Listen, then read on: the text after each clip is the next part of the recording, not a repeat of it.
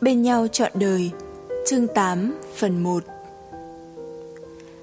Nhà hàng McDonald ngày cuối tuần rất đông, Không khí náo nhiệt. Mặc xanh không ngờ dĩ thâm lại đưa chị đến đây. Chị kéo tay áo anh. Dĩ thâm, Anh không đến nhầm đấy chứ? Không. Trước đây anh chẳng bảo chỉ có con nít mới thích nơi này. Nhưng ngày trước em cũng thích cơ mà. Dĩ thâm lúng túng như bị phát giác điểm yếu trước mặt người khác.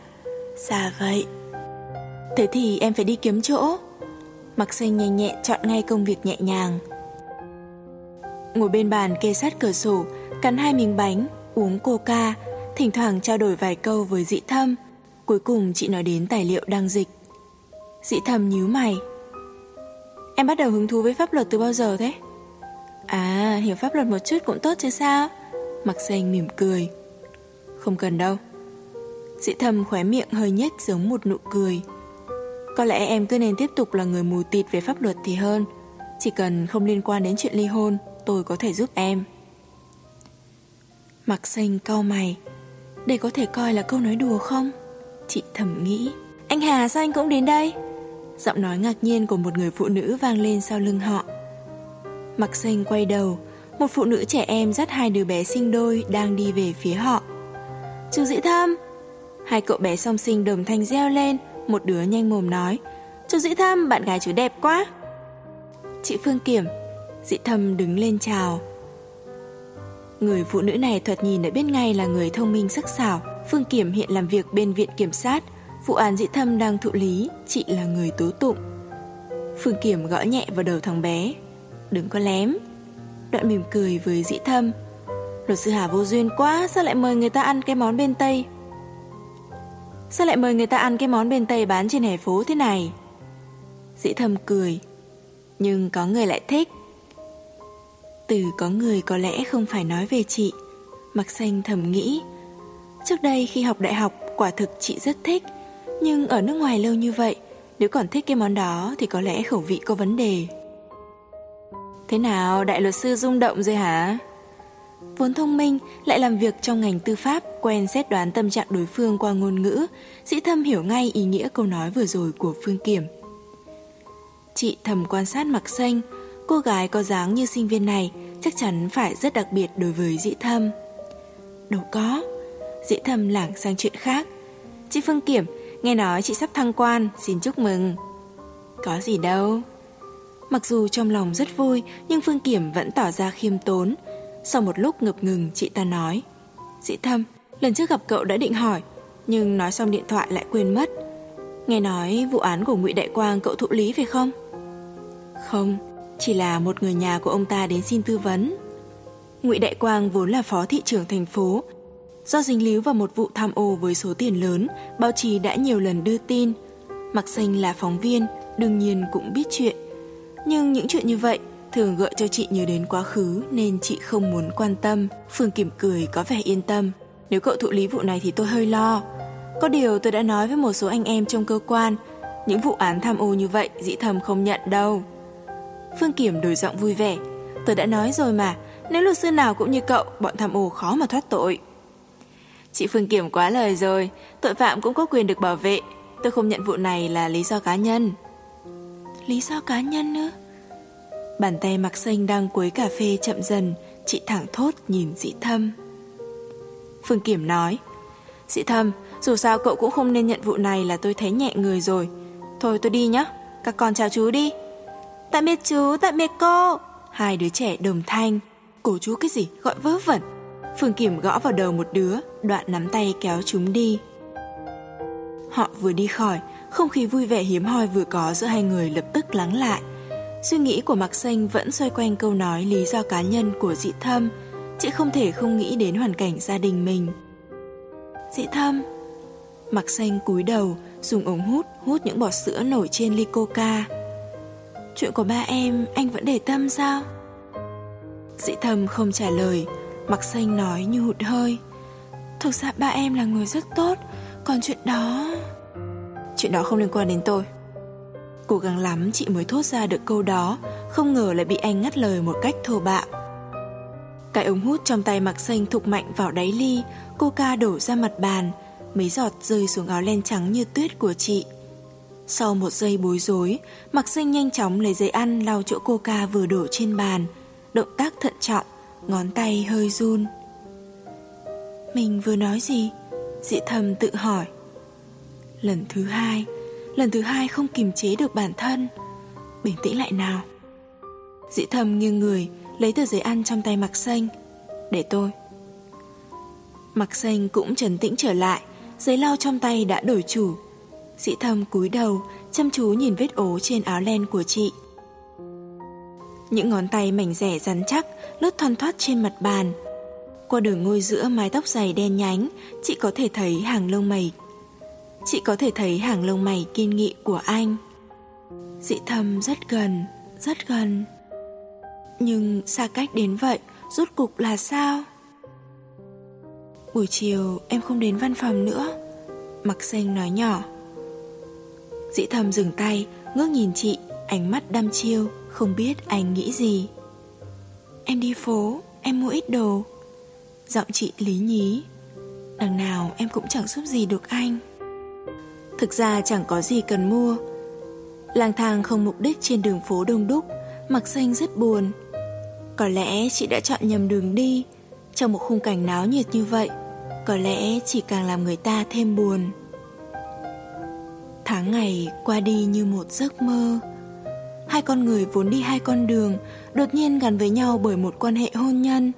Không hề chuẩn bị, đốt cháy giai đoạn không thoát khỏi sự khó khăn xa lạ do xa cách lâu ngày. Cuộc hôn nhân trước đây của chị, hình như vấn đề ở chính bản thân chị, mặc xanh cười đau khổ. Đi dạo mấy cửa hàng, thử hai chiếc áo len, Nhìn người trong gương cảm thấy xa lạ như một người khác. Có lẽ là do tâm trạng, Sực nhớ ra cần phải sửa lại tóc. Trong thành phố, Nơi dễ tìm ra nhất là cửa hiệu làm đầu. Ra khỏi cửa hàng thời trang ngừng đầu một tấm biển màu đỏ đập vào mắt Cắt tóc nghệ thuật Cắt tóc nghệ thuật Một cái tên rất quen Lục tìm trong trí nhớ Cuối cùng Mạc Xanh đã tìm ra Đó là cửa hiệu mà nhiều lần Tiểu Hồng đã giới thiệu với chị Thẩm mỹ của Tiểu Hồng xưa này quả là đáng khâm phục.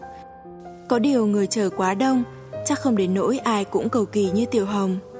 Đẩy cửa vào, ngồi chờ một tiếng đồng hồ mới đến lượt. Cô định cắt thế nào? Thợ cắt tóc, một chàng trai có lẽ chưa đến 30, nửa mặt phía dưới bị khẩu trang che lấp, để lộ cặp mắt đen tinh nghịch như trẻ nhỏ, nhưng có giọng nói trầm ấm rất dễ nghe. Ngắn hơn một chút là được. Như thế này nhá. Dạ được. Tốt quá Anh ta cười hô hố Tôi thích nhất là tự do sáng tạo Câu nói vang lên từ phía sau Nhỏ nhẹ Mặc xanh cũng không để ý Lại một tiếng đồng hồ nữa Mặc xanh trố mắt nhìn người trong gương Sao lại thế này Kiểu gì thế này Dài ngắn khác nhau như là bị một con vật nào đó gặm Cô thấy không đẹp ư Anh ta nhìn Giọng sôi nổi Chiếc kéo sáng loáng trong tay Tay kia là chiếc máy sấy đang thổi gió phù phù Ồ, không phải thế này. Nhưng ngay lập tức mặc xanh lại do dự. Thực ra nhìn kỹ cũng thấy hay hay. Thật không? Anh ta nhìn khuôn mặt thật thà của mặc xanh. Cô cảm thấy hay ở chỗ nào? Hay ở chỗ nào ư? Trải cũng như không có thể coi là hay không? À... Trông có vẻ rất nghệ thuật. À, đúng, rất nghệ thuật. Nghĩ đến tên cửa hiệu, mặc Sinh gật đầu khẳng định. Thật không? Ngữ điệu của anh ta khi nói cái từ thật không đã hoàn toàn khác Anh ta có vẻ phấn khởi thực sự Một ngón tay mảnh rẻ của anh ta vạch một đường hình vòng cung trong không gian Giọng chắc nịch Anh ta tuyên bố Tóc của chị không phải trả tiền không phải trả tiền. Tưởng mình nghe nhầm Mặc sinh thận trọng xác định. Anh vừa nói không phải trả tiền đúng không? Đúng vậy miễn phí. Anh ta nói giọng kiên quyết. Vì sao?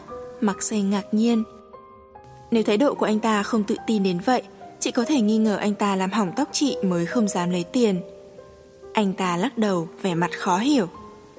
Lẽ nào chị không biết nghệ thuật là vô giá, cho nên ở cửa hiệu của tôi chỉ có cắt hỏng mới lấy tiền, bởi vì đó là tác phẩm thất bại, không phải nghệ thuật. Một logic rất nghệ thuật, bởi vì người nghe hoàn toàn không hiểu.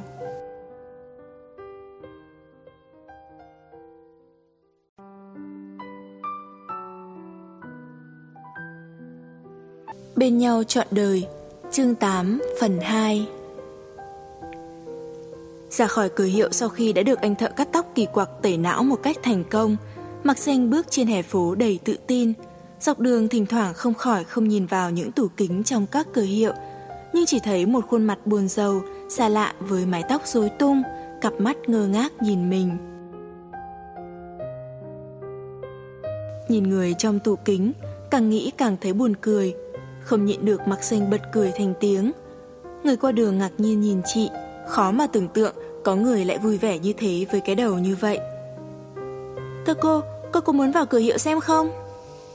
Lời mời nhiệt tình của cô nhân viên bán hàng vang lên, Mặc Sinh mới nhận ra, chị đứng ngây khá lâu, nhìn mannequin trong tủ kính.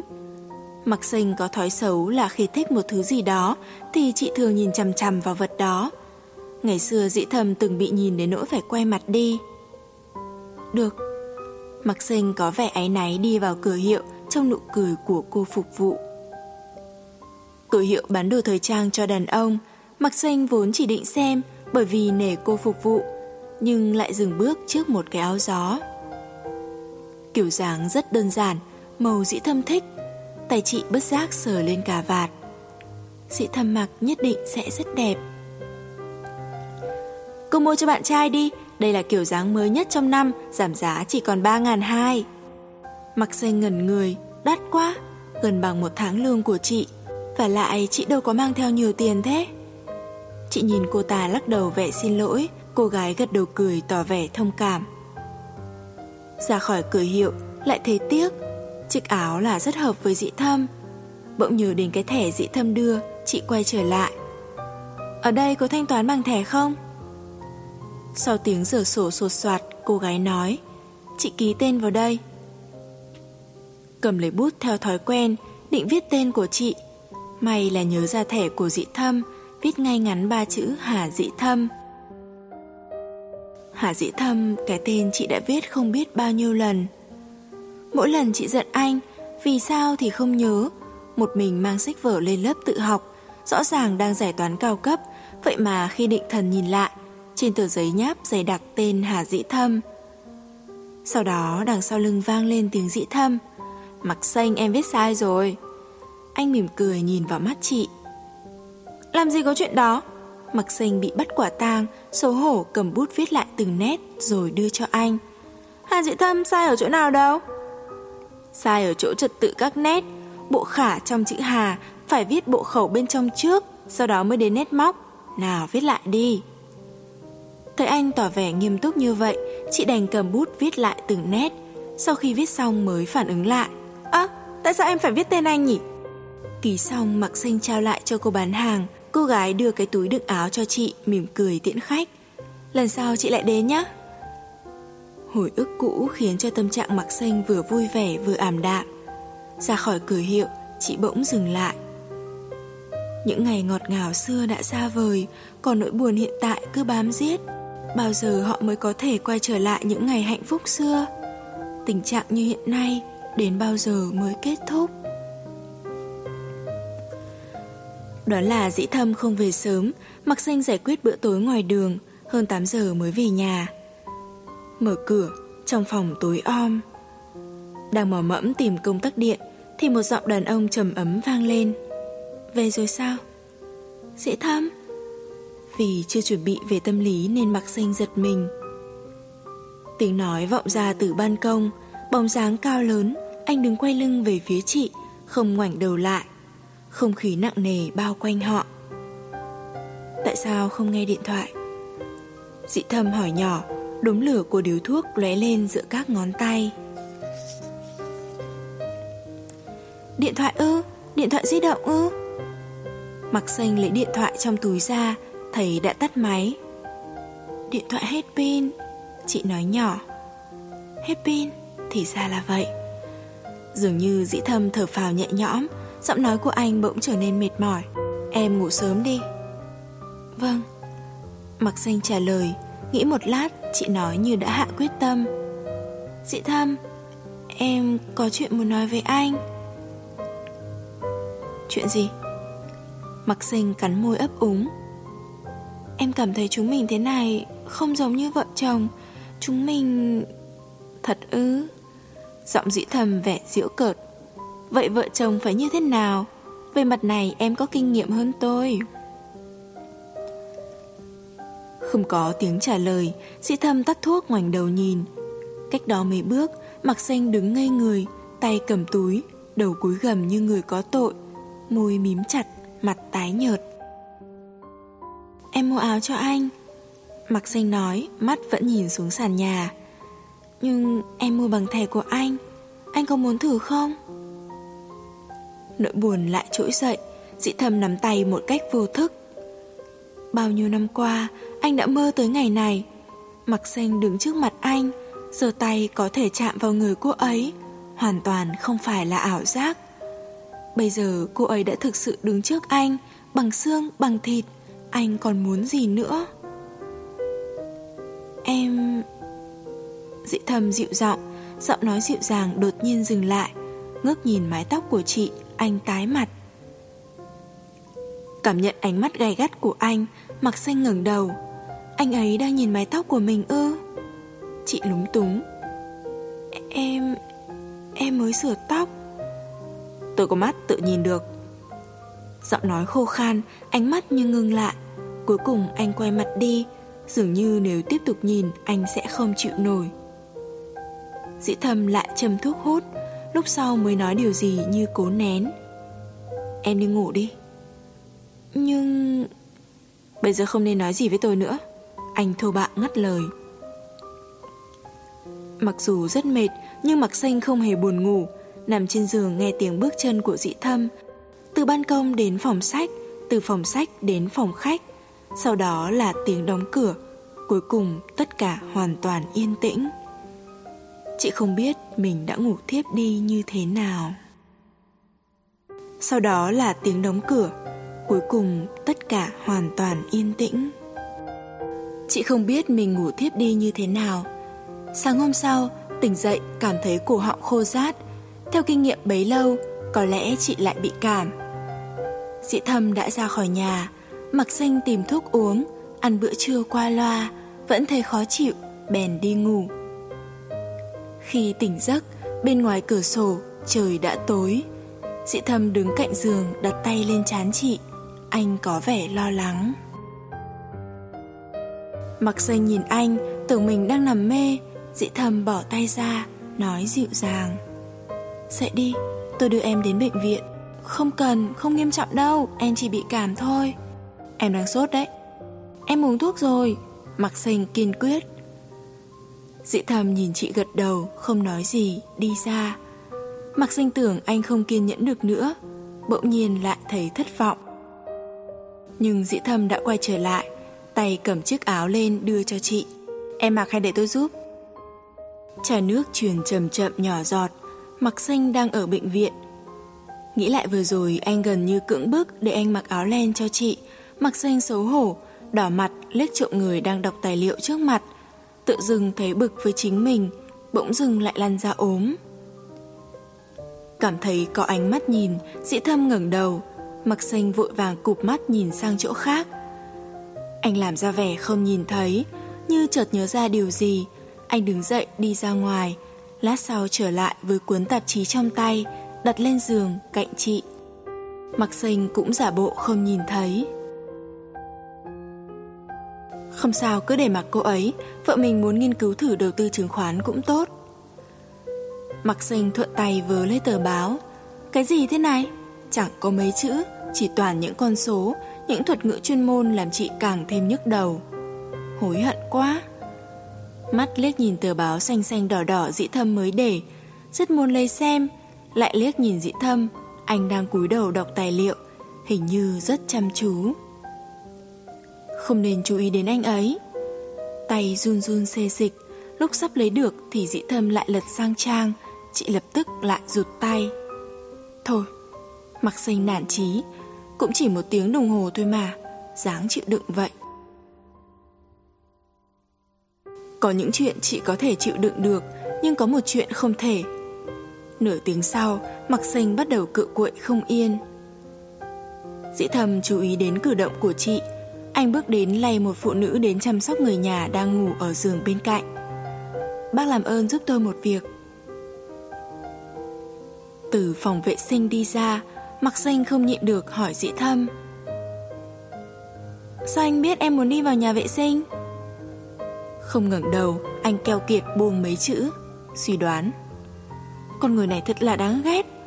Mặc xanh quắc mắt lườm anh.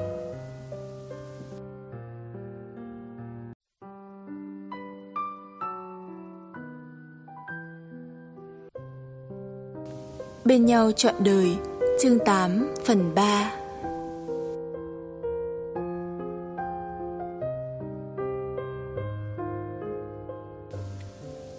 Từ bệnh viện về, Sĩ Thâm đặt chị lên giường. Sau khi đắp chăn cẩn thận, anh mới đóng cửa tắt đèn đi vào phòng sách. Không biết do ngủ đẫy giấc hay do tác dụng của truyền nước, Mặc Xanh bỗng cảm thấy trong người nhẹ nhõm, rất dễ chịu, đầu óc tỉnh táo, không hề muốn ngủ. Nằm trên giường chờ mình mấy lần, đột nhiên nhớ ra một chuyện, suýt nữa nhảy lên. Trời ơi, ngày mai phải đi Hồng Kông, chị chưa chuẩn bị gì hết. Không biết mấy ngày vừa rồi làm những gì mà quên bẵng đi một chuyện quan trọng như vậy. Chị lật đật trở dậy, thu xếp hành lý. Trong lúc vội vàng, mặc xanh để rơi đồ xuống nền. Chị cúi xuống nhặt, nhưng một bàn tay nhanh hơn đã nhặt giúp. Ôi! ngẩng đầu, chưa kịp hiểu ra chuyện gì, tay chị bị một bàn tay nắm chặt. Dĩ thâm nhặt cuốn sổ mỏng trên nền nhà. Mắt tối sầm, anh hỏi sẵn giọng. Em làm gì vậy? Em chuẩn bị hành lý. Tay bị bóp chặt, chị vùng ra nhưng bị nắm chặt hơn. Liếc chiếc vali đã chuẩn bị xong, mắt dĩ thâm càng tối lại. Em đi đâu? Chợt nhớ chưa nói với dĩ thâm, chị ngoan ngoãn trả lời. Em đi Hồng Kông. Hồng Kông? Cơn giận của anh trào lên, nếu không phải anh tình cờ. Không, không phải tình cờ. Nếu anh không đến xem cô ta ngủ chưa, có đạp tung chăn ra không, thì sáng sớm mai có lẽ cô ta đã biến mất tăm như 7 năm về trước, trong khi anh không hề hay biết gì.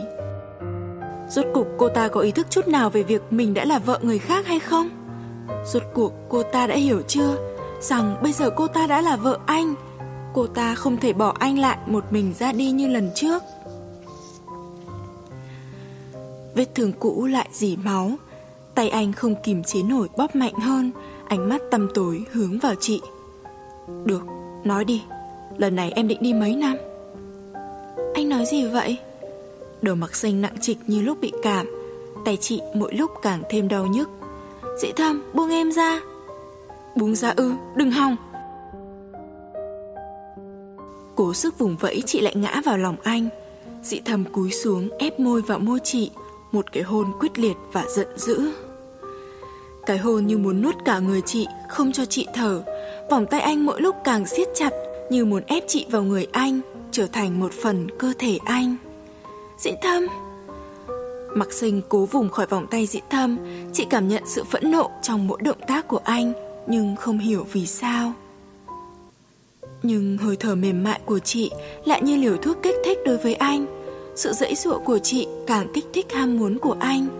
Anh bế chị lên giường Đè lên người chị Mắt nhìn soi vào con người nằm dưới anh. Đó là vật sở hữu duy nhất mà anh có. Mặc sinh, đây là nghĩa vụ vợ chồng. Anh điên cuồng mút ra thịt mềm mại của chị Để lại dấu ấn mạnh mẽ lên người chị. Động tác vừa trực tiếp Vừa cưỡng chế khiến chị run rẩy. Dị thâm, đau em. Anh hơi ngừng lại. Đau, em cũng biết đau. Đau là cảm giác trống vắng hãi hùng khi tỉnh giấc nhớ ra em đã đi xa Không còn nhìn thấy nụ cười con trẻ của em. Là sự thất thần vô cớ khi làm bất cứ việc gì, là nỗi cô đơn trống hoác sau những cuộc vui ồn ào mỗi lần ăn mừng thắng lợi vụ án. Làm sao em hiểu được? Lúc đó em đang trong vòng tay một người đàn ông khác. Áo ngủ bị xé rách, eo bị kẹp cứng giữa cặp đùi rắn chắc, tay bị bàn tay như gọng kiềm kẹp chặt khiến mặc xanh không thể cự cuội. Đành để mặc anh muốn làm gì thì làm những gì anh nhìn thấy và cảm giác đê mê nơi bàn tay khiến lý trí dị thâm hoàn toàn mụ mị. Ánh mắt anh như có lửa, ham muốn thiêu đốt. Đây là điều anh khao khát. Trong 7 năm qua, bao nhiêu tưởng tượng, khát khao, dục vọng bùng cháy không có cách nào kiềm chế đã hoàn toàn đè bẹp anh. Bàn tay điên cuồng lướt đến những nơi anh muốn chiếm hữu Những cái hôn cháy bỏng Chiếm hữu từng tấc cơ thể chị. Sự kích thích mang tính thù hận Khiến đầu óc mặc xanh u mê Cả người chị như rơi vào thế giới mộng ảo.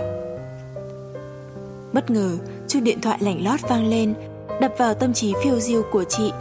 Mặc xanh mơ hồ nhớ ra tiếng chuông kỳ quái đó là của Tiểu Hồng. Điện thoại. Sao đến lúc này em có thể nghĩ đến điện thoại? Dị thầm vẫn tiếp tục, Nhưng tiếng chuông bướng bỉnh quái ác không để cho anh yên. Anh giơ tay tắt máy. Cuối cùng mặc xanh đã có thể thở được. Tiếng thở gấp chuyển thành tiếng ho sặc sụa. Chị vốn bị cảm, Cơn ho mãi không ngừng. Hết tiếng chuông điện thoại trong phòng chỉ còn tiếng ho của mặc xanh. Nửa người dĩ thâm vẫn còn đè lên người chị, Nhưng không tiếp tục. Lý trí vừa mất đã bắt đầu quay trở lại.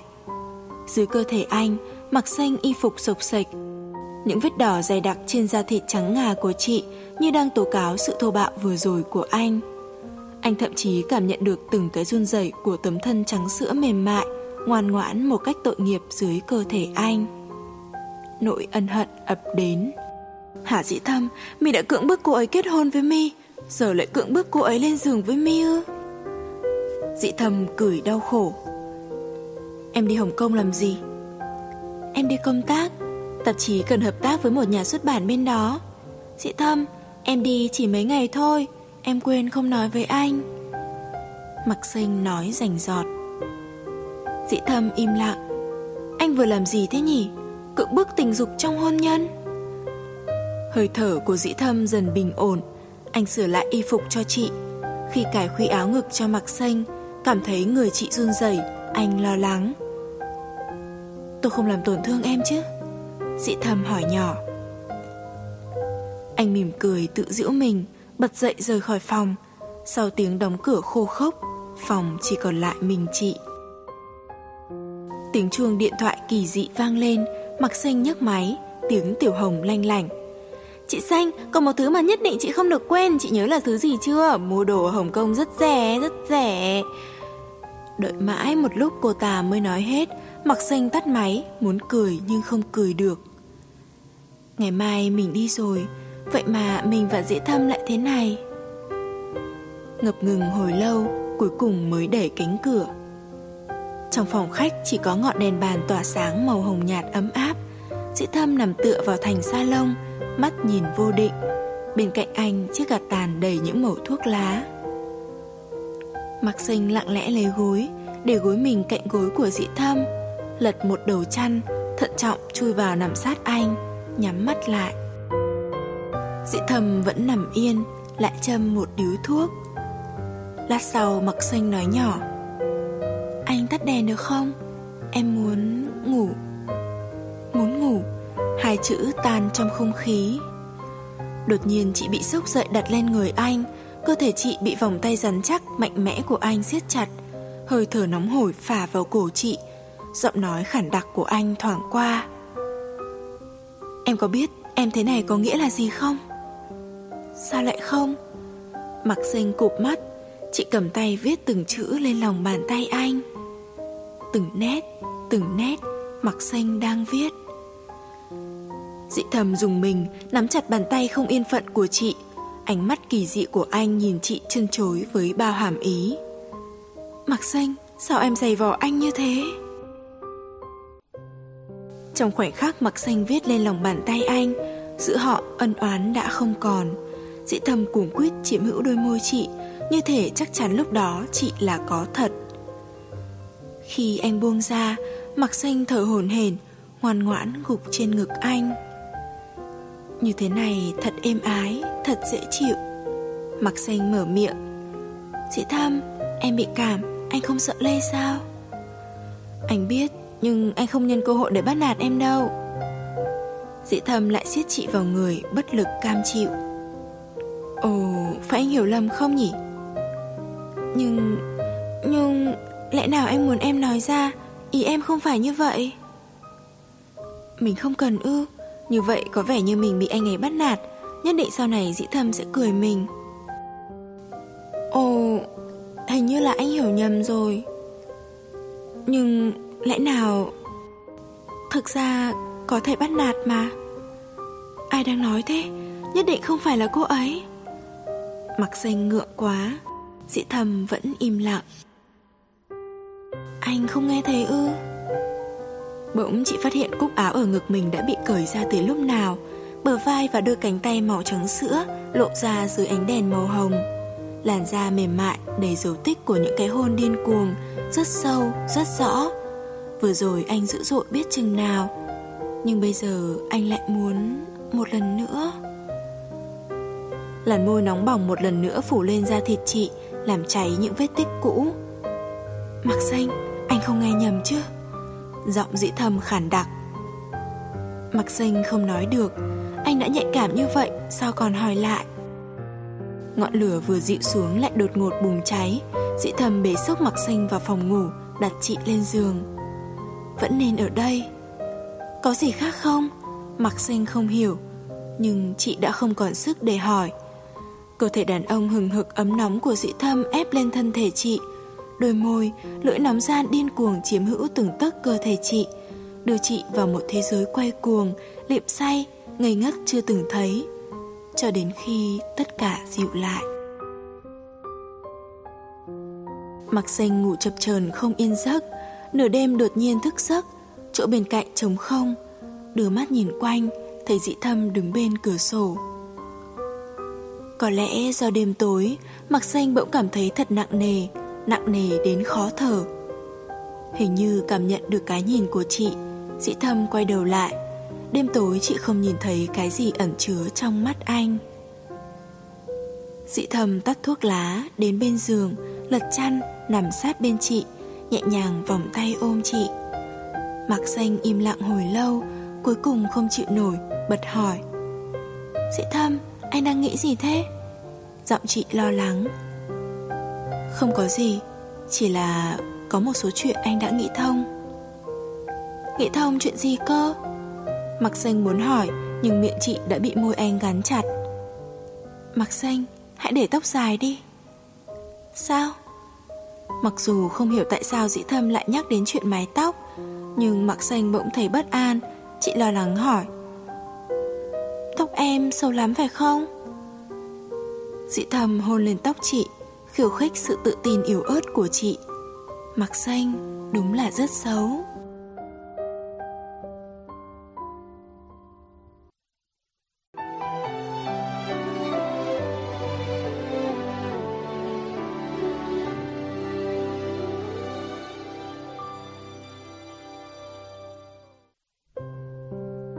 Bên nhau trọn đời, Chương 9 phần 1 hôm sau dậy muộn là lẽ đương nhiên. Vẫn là dĩ thâm đánh thức. Không biết anh đã dậy từ lúc nào Trông người rất chỉnh tề Tay cầm điện thoại di động của chị. Gọi em đấy. Ôi Mặc xanh khó nhọc mở mắt giơ tay đón điện thoại từ tay dị thâm Vừa cầm máy đã nghe thấy tiếng chị Trần quát tháo loạn xạ. Mặc xanh, cô có biết bây giờ là mấy giờ rồi không? Chúng tôi đang ở sân bay đợi một mình cô. Đến nhanh lên, đừng có lề mề như rùa ấy. Làm cho bao nhiêu người đợi dài cổ ra đây này. Chị Trần nói liền một hồi, giọng gay gắt. Lúc này Mặc Xanh mới hoàn toàn tỉnh ngủ Nhìn đồng hồ trên điện thoại Vội bật dậy như phải bỏng Vội vàng mặc quần áo Chạy đi lấy vali. Sĩ thâm cau mày Kéo tay ngăn chị. Em bình tĩnh nào Cài nhầm khuy áo rồi. Trời đất Mặc xanh cúi đầu. Dĩ thầm cau mày Kéo tay ngăn chị. Em bình tĩnh đã nào Cài nhầm khuy áo rồi. Trời đất Mặc xanh cúi đầu, Nhìn những ngón tay thanh tú của dĩ thâm Đang cài lại khuy áo cho chị. Sự ngượng ngùng bị cái vội vàng lấn át Giờ bỗng trở lại Mặc xanh xấu hổ đỏ mặt. Được rồi Được rồi. Cảm nhận bầu không khí thân thiết ấm áp bao quanh hai người, Dĩ thâm gác lại suy tư riêng của mình. Nhanh nhẹn cầm chìa khóa xe dục mặc xanh. Nhanh lên, lấy đồ đi. Anh đưa em ra sân bay. Em không kịp mất. Đột nhiên mặc xanh im bặt Ngẩn người nhìn vật lạ trên ngón tay đeo nhẫn của chị từ lúc nào. Một chiếc nhẫn bạch kim giản dị Thiết kế đơn giản Không hề cầu kỳ hoa mỹ. Chỉ có những viên đá nhỏ xíu gắn thành hình tròn bao quanh những nét chạm trổ tinh tế, hết sức trang nhã, tự nhiên. Anh mua từ bao giờ thế? Không nhớ, lâu lắm rồi, tối qua anh mới tìm lại. Mặc xanh giơ bàn tay lên, say mê ngắm nhìn cái nhẫn. Nó hài hòa một cách kỳ lạ với những ngón tay thanh tú trắng muốt của chị. Dưới ánh mắt trời mùa đông, nó phát ra những tia sáng rực rỡ long lanh. Trong mắt mặc xanh cũng lấp lánh niềm vui như trẻ nhỏ. Em chỉ còn không đến 10 phút thôi đấy. Dị thầm mỉm cười dục chị. 10 phút, chết rồi. Trong đầu mặc sinh lập tức hiện ra khuôn mặt cau có của chị Trần. Không kịp nói lời chia tay, mặc sinh xách hành lý chạy thẳng. Trong khi chạy, không kiềm chế được, thỉnh thoảng chị cúi đầu nhìn vào cái nhẫn lấp lánh trên tay, trong lòng trào dâng niềm hạnh phúc vô bờ. Hồng Kông Đoàn đại biểu của tạp chí Tú Sắc đi Hồng Kông lần này là để đàm phán chuyện hợp tác với một tạp chí của Hồng Kông. Vốn không liên quan đến Mặc Xanh, nhưng do Mặc Xanh thạo tiếng Anh nên họ đưa chị đi làm phiên dịch. Do đã chuẩn bị chu đáo, cuộc đàm phán diễn ra khá thuận lợi. Ba ngày sau, hai bên đã ký hợp đồng hợp tác. Xong việc, cả đoàn kéo nhau đi shopping. Trời ơi, sao đồ trang sức, đồ mỹ phẩm ở đây rẻ thế? Chết thật, cái dây chuyền đúng như thế này tôi mua nhà đắt hơn đến một ngàn. Chị Trần suýt xòa tiếc rẻ. Vốn chỉ định đi cùng mặc xanh không mua gì nhiều. Vậy mà chị Trần mua bao nhiêu là thứ, hơn cả mặc xanh. Họ đi ngắm nghía mua sắm suốt cả một buổi tối ở cái đất Hồng Kông, Vốn không hề có ban đêm này. Kết quả ai nấy đều thấm mệt, Còn mệt hơn cả mấy ngày làm việc vừa rồi. Về đến khách sạn, Vừa vào phòng chị Trần đã nằm vật ra giường như người ốm nặng. Mặc xanh nhìn điện thoại trên bàn, Do dự không biết có nên gọi cho dĩ thâm hay không.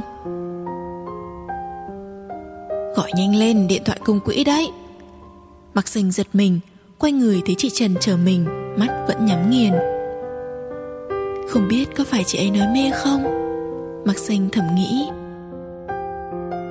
Nhấc ống nghe Nhấn những con số đã quá quen thuộc. Từ đầu dây bên kia, Lập tức vọng đến giọng nói trầm ấm quen thuộc của dĩ thâm. Mặc xanh Mặc xanh ngẩn người. Sao anh biết là em? Anh đoán ra ư? Trên điện thoại có hiện số. À, Dạ vậy. Anh đi làm về chưa? Em đang gọi điện về nhà mà.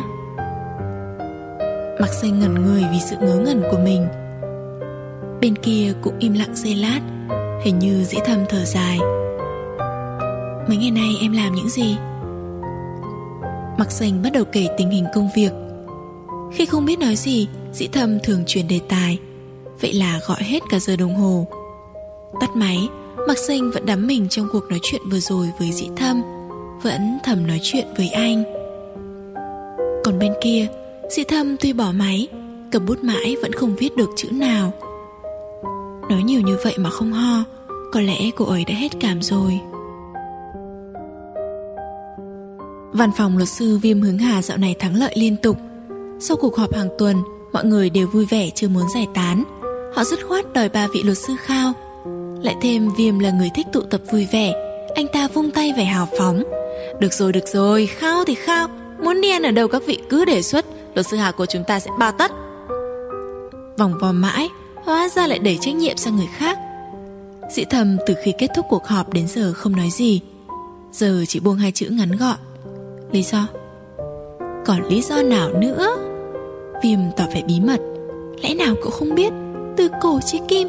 Kẻ bị chém thường là công thần hay sao? Công càng to càng dễ bị chém. Có lý. Sĩ thầm thụ giáo gật đầu chịu chém. Mọi người hoan hô ầm ĩ, Thảo luận sôi nổi địa điểm liên quan. Mỗi người đề nghị một địa điểm. Ý kiến không thống nhất nhưng có một điểm rất thống nhất, Đó là ai cũng chọn nhà hàng sang trọng. Hướng Hằng vừa nghe vừa lắc đầu nói với dĩ thâm. Cậu phải chuẩn bị tinh thần cho tốt đấy. Dĩ thâm cười không thành vấn đề. Bàn mãi vẫn chưa quyết định chọn địa điểm nào. Trong tiếng ồn ào có tiếng một cô gái. Chúng ta tổ chức ở nhà luật sư Hà. Mọi người thấy thế nào? Cả phòng lập tức im lặng Mắt hướng về phía người vừa nói. Thì ra đó là Tiểu Cao Sinh viên thực tập mới về. Bị mọi người nhìn Tiểu Cao vốn không có ý gì Bỗng trở nên lúng túng. Ờ, thế, tôi Tôi thấy đến nhà hàng không bằng đến nhà luật sư Hà ăn lẩu.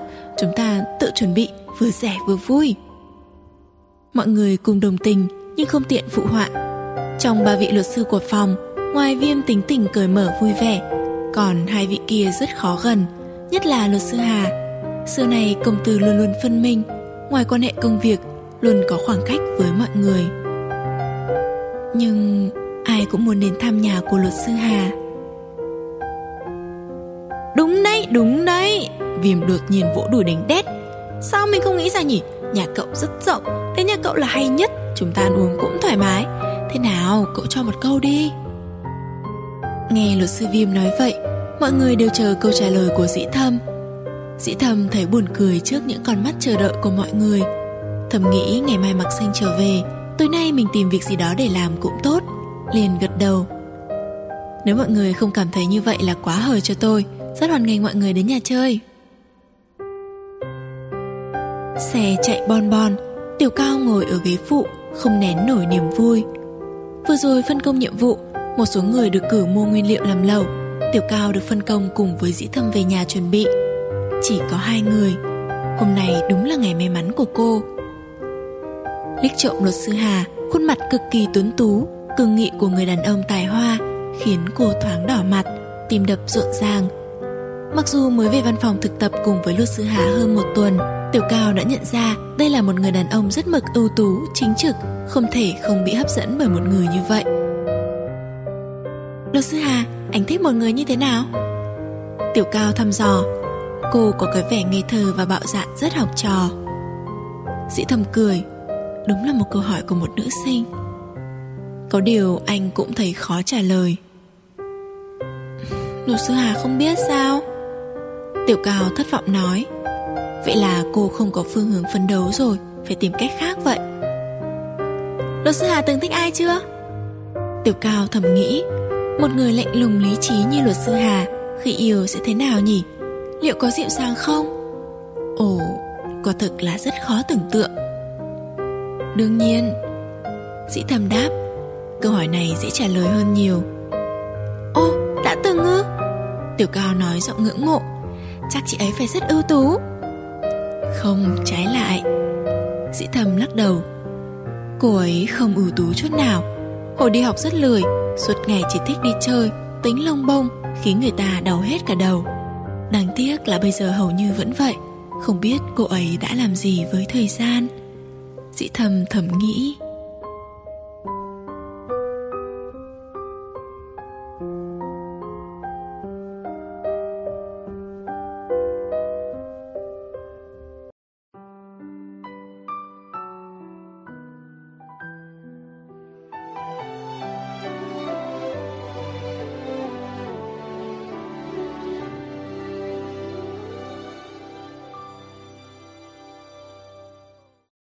Bên nhau trọn đời Chương 9 phần 2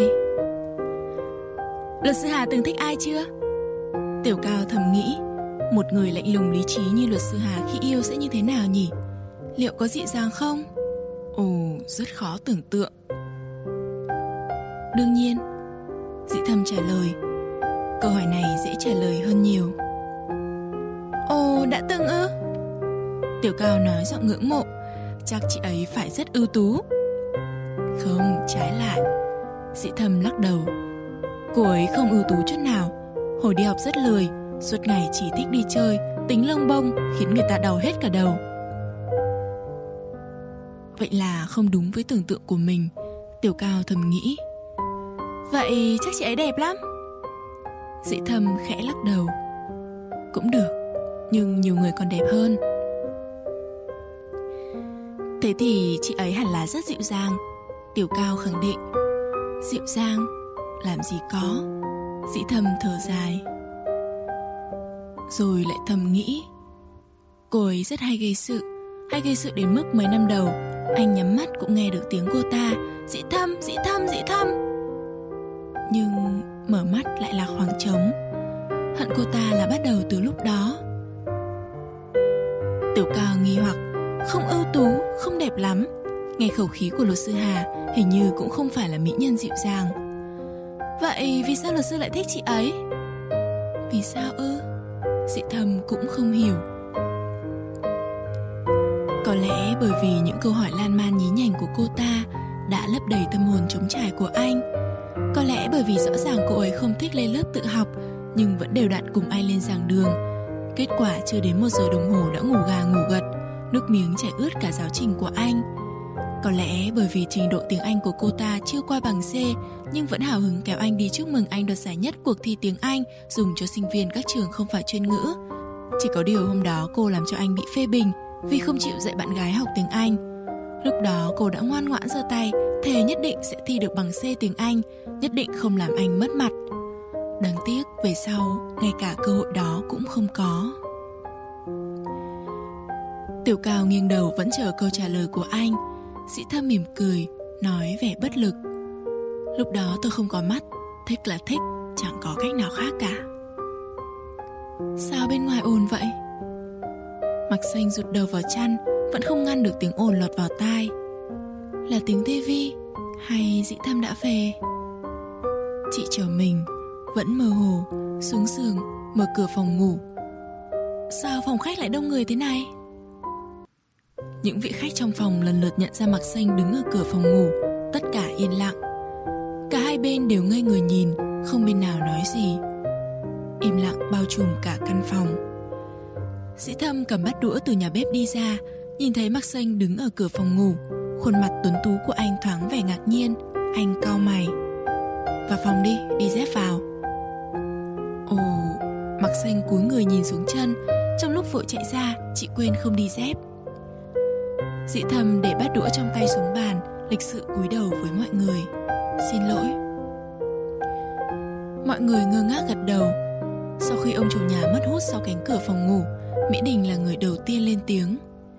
Không ngờ luật sư Hà lại. Tiểu Cao và luật sư Viêm nhìn nhau Cả hai dường như không tin vào mắt mình những gì vừa nhìn thấy. Nhưng chúng cứ rành rành Phòng ngủ, áo ngủ. Mọi người cùng nhất trí một đáp án, Sống chung. Thần tượng sụp đổ, Lòng tiểu cao tan nát, Tưởng luật sư là người đứng đắn, Ai ngờ cũng lén sống chung với người khác. Một đòn đau giáng vào lòng tự tôn đàn ông của luật sư Viêm, Ngay đến dị thâm cũng đã có một người đàn bà, Còn anh vẫn một thân một mình. Chỉ có hướng hằng không ngạc nhiên như mọi người, Mặc dù thâm tâm anh cũng không ngờ sự việc diễn ra nhanh chóng đến như vậy, Anh nói. Tôi đã nói rồi chỉ cần gặp lại Triệu Mặc Xanh, bất kỳ nguyên tắc nào của Hà Dĩ Thâm đều thay đổi. Bước vào phòng ngủ thấy Mặc Xanh nằm gục trên giường, đầu vùi trong gối. Em khó chịu hả? Dĩ Thâm đến bên giường kéo Mặc Xanh vào ngực, nói dịu dàng. Em bảo ngày mai mới về kia mà. Ừ, xong việc em về trước. Vì sao? Còn vì sao nữa? Mặc xanh lập tức chuyển chủ đề, nũng nịu Tiểu Hồng đang trách em Không mua đủ đồ cho cô ấy. Lời nói của chị bị chặn lại Dĩ thâm hôn tới tấp vào má Vào môi, vào cổ chị Cuồng quyết hít lấy hơi thở của chị. Em dụ dỗ anh. Dĩ Thâm thầm thì vào tai mặc xanh Dịu dàng tuyên cáo tội trạng của chị. Giọng trầm ấm của anh vừa âu yếm Vừa hồn dỗi. Mặc xanh tròn mắt. Tội này quá nặng. Em... em đâu có. Em mặc bộ đồ ngủ của anh. Tại anh để bộ đồ ngủ trong nhà tắm, Em lại quên không mang. Tắm xong về đến phòng lại quên không thay. Mặc xanh lúng túng nói chẳng có đầu có cuối. Chị thấy hối hận về sự cầu thả của mình. Dĩ thâm, Sau này em tuyệt đối không như thế nữa. Vậy thì chẳng phải anh thiệt quá sao? Dĩ thâm mỉm cười dỗ dành. Dậy ra ăn cơm thôi. Ăn cùng mấy người đó ư? Không. Mặc xanh lắc đầu. Dĩ thâm không nói nữa. Mặc xanh chống chế. Đi máy bay mệt. Thì ăn xong lại ngủ. Lý do thứ hai, Em không quen họ. Sau này đằng nào chả phải làm quen, Dĩ thầm dỗ dành Không tìm được lý do nào khác Mặc xanh nhăn nhó. Xấu hổ quá. Vừa rồi mặc bộ đồ ngủ của dĩ thâm Đầu không trải, chân không dép Đột ngột xuất hiện trước cửa phòng ngủ của anh ấy Ôi Dĩ thâm thở dài giơ tay với cái áo ở đầu giường Anh đã quen rồi Anh ra trước, em mặc quần áo xong ra ngay nhé. Khi dĩ thâm từ trong phòng đi ra, thái độ của mọi người đã trở lại bình thường. Thực ra họ đều là những luật sư hoặc sắp trở thành luật sư. Với họ chẳng có gì là quá bất ngờ. Hướng Hằng và Viêm đứng ngoài ban công hút thuốc. Thấy dĩ thâm đi ra, họ vẫy tay gọi anh. Đưa cho dĩ thâm điều thuốc, Viêm vui vẻ bắt chuyện. Chúng sống bất hợp pháp. Dĩ thâm nhớn mày, hợp pháp. Câu nói khiến hướng Hằng ngẩn người, Viêm thì bị sặc khói thuốc lá, ho sặc sụa, vừa lấy khăn lau nước mắt vừa hỏi. Hợp pháp? Hợp pháp là thế nào? Là quan hệ khế ước vợ chồng lâu dài dựa trên cơ sở bình đẳng tự nguyện giữa hai bên nam nữ. Dĩ thâm giải thích rất pháp luật. Đến lượt viêm ngẩn người. Dĩ thâm cười. Nói một cách đơn giản là tôi đã kết hôn, các vị chuẩn bị đồ mừng đi. Cậu, cậu, cậu, viêm hét to. Cậu, ý tôi là cậu đã cưới rồi sao? Thấy dĩ thâm gật đầu khẳng định, anh chàng lại hét lên lần nữa, đoạn lao vào phòng khách tuyên bố với mọi người tin suốt dẻo. Hướng Hằng đứng tỉ vào lan can ban công, nhìn ra màn đêm, nói như với chính mình. Cuộc đời thật là kỳ lạ, các cậu đi một con đường vòng dài như vậy, cuối cùng lại trở về điểm xuất phát. Quay sang dĩ thâm, hướng Hằng hạ giọng. Dĩ thâm, 7 năm đó, cậu thực sự không quan tâm chứ? Cậu nghĩ tôi sẽ trả lời thế nào? Dị thâm châm điều thuốc khác, mắt đâm chiêu. Tôi đã xác định cái gì là quan trọng nhất. Hướng Hằng rít một hơi thuốc, cười. Khả năng kiềm chế của cậu vốn rất tốt. Dị thâm không nói gì, những làn khói mỏng vẫn vít trước mặt họ. Hướng Hằng nhìn vào mắt dị thâm. Đã lâu không thấy cậu hút thuốc. Đúng, dạo này hút ít con nhớ cảm giác lần đầu cậu hút thuốc không? Không nhớ? Lúc đó mặc xanh ra đi chưa lâu, Anh đã dùng thuốc và rượu làm tê liệt bản thân. Dị thầm búng tàn thuốc. Hồi đó cảm thấy thuốc lá là một liều thuốc rất tốt, Ít nhất nó khiến người ta còn có việc để làm trên thế giới này. Ngữ khí bình thản đến mức khiến hướng hàng không khỏi ngạc nhiên, Xem ra cậu ta thực sự nghĩ thông rồi. Chỉ có thực sự nghĩ thông mới có thể bình thản như vậy, đối diện với quá khứ hà dĩ thâm bây giờ xem ra rất bình thản, không như ngày xưa, luôn có vẻ nôn nóng như thúc ép người khác. Hướng hằng nói có vẻ chân thành. Chúc mừng. Dĩ thâm cười nhạt. Cảm ơn. Không yên tĩnh như ở ban công, phòng khách ồn ào như họp chợ do cái tin viêm vừa thông báo. Mặc xanh lại xuất hiện ngay sau đó.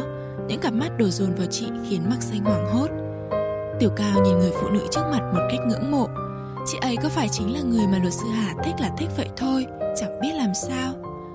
Hình như không ồn ào như luật sư Hà mô tả, ít nhất lúc này, nhưng xem ra có vẻ bất an.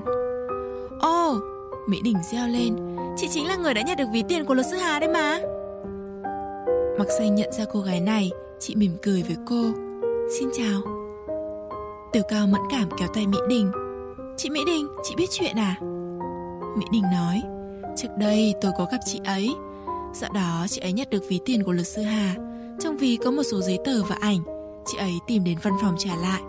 Tôi nghĩ chắc hai người quen nhau từ đấy. Sau đó... Vậy là bằng trí tưởng tượng của phụ nữ, Một câu chuyện tình nhặt được vàng không tham quyết trả lại cho người mất ra đời.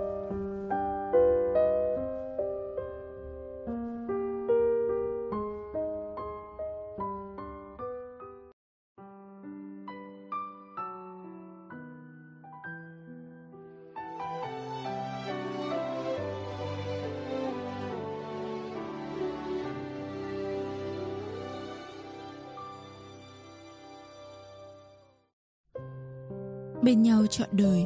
Chương 9 phần 3 Tiếng Mỹ Đình không nhỏ, Mọi người xung quanh đều chăm chú nghe, Vẻ rất hào hứng. Mạc Sinh vừa nghe kể, Mỗi lúc càng thêm ngạc nhiên. Cây cầu Mỹ Đình này lẽ ra phải đến tòa soạn của chị Để viết chuyện tình yêu mới phải, Để cô ấy ở đây e lãng phí nhân tài. Ôi, thế thì sau này, Nếu nhận được ví tiền của phụ nữ Nhất định phải đem trả lại. Nghe xong chuyện, một chàng trai tổng kết.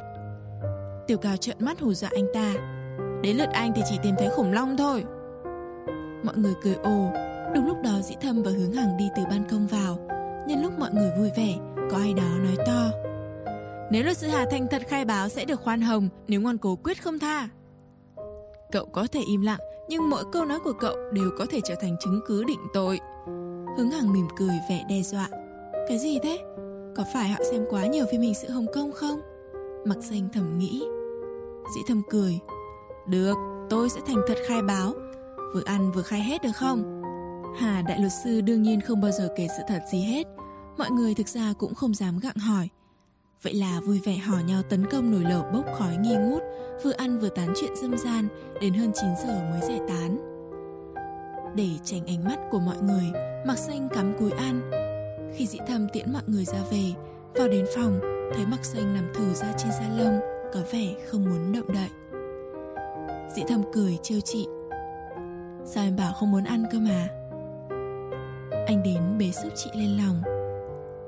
Không nặng lên mấy, Dĩ thầm thầm nghĩ Không biết cô ấy ăn được bao nhiêu Anh nói gì thế Ngồi trong lòng Mặc xanh có vẻ mệt Phản ứng chậm chạp Dĩ thầm trột dạ Thái độ cô ấy hơi lạ Có phải lúc anh nói chuyện với hướng hằng Cô ấy đã nghe được điều gì không có gì. Dị thầm thầm thì, Giọng anh khàn đi. Không có gì mới là lạ. Đêm hôm đó Mắc Xanh mới thể nghiệm thế nào là tiểu biệt thắng tân hôn. Những ngày sau đó, dị thâm liên tục nhận được sự quan tâm từ nhiều phía. Đầu tiên là anh chu bên tòa án. Hà, lần trước cậu nói đã kết hôn rồi. Tôi tưởng cậu viện lý do, không ngờ cậu kết hôn thật. Thế là tốt cậu kết hôn thì bà xã tôi khỏi bận tâm tôi cũng được yên thân. À này nhất định phải mời tôi đấy nhá.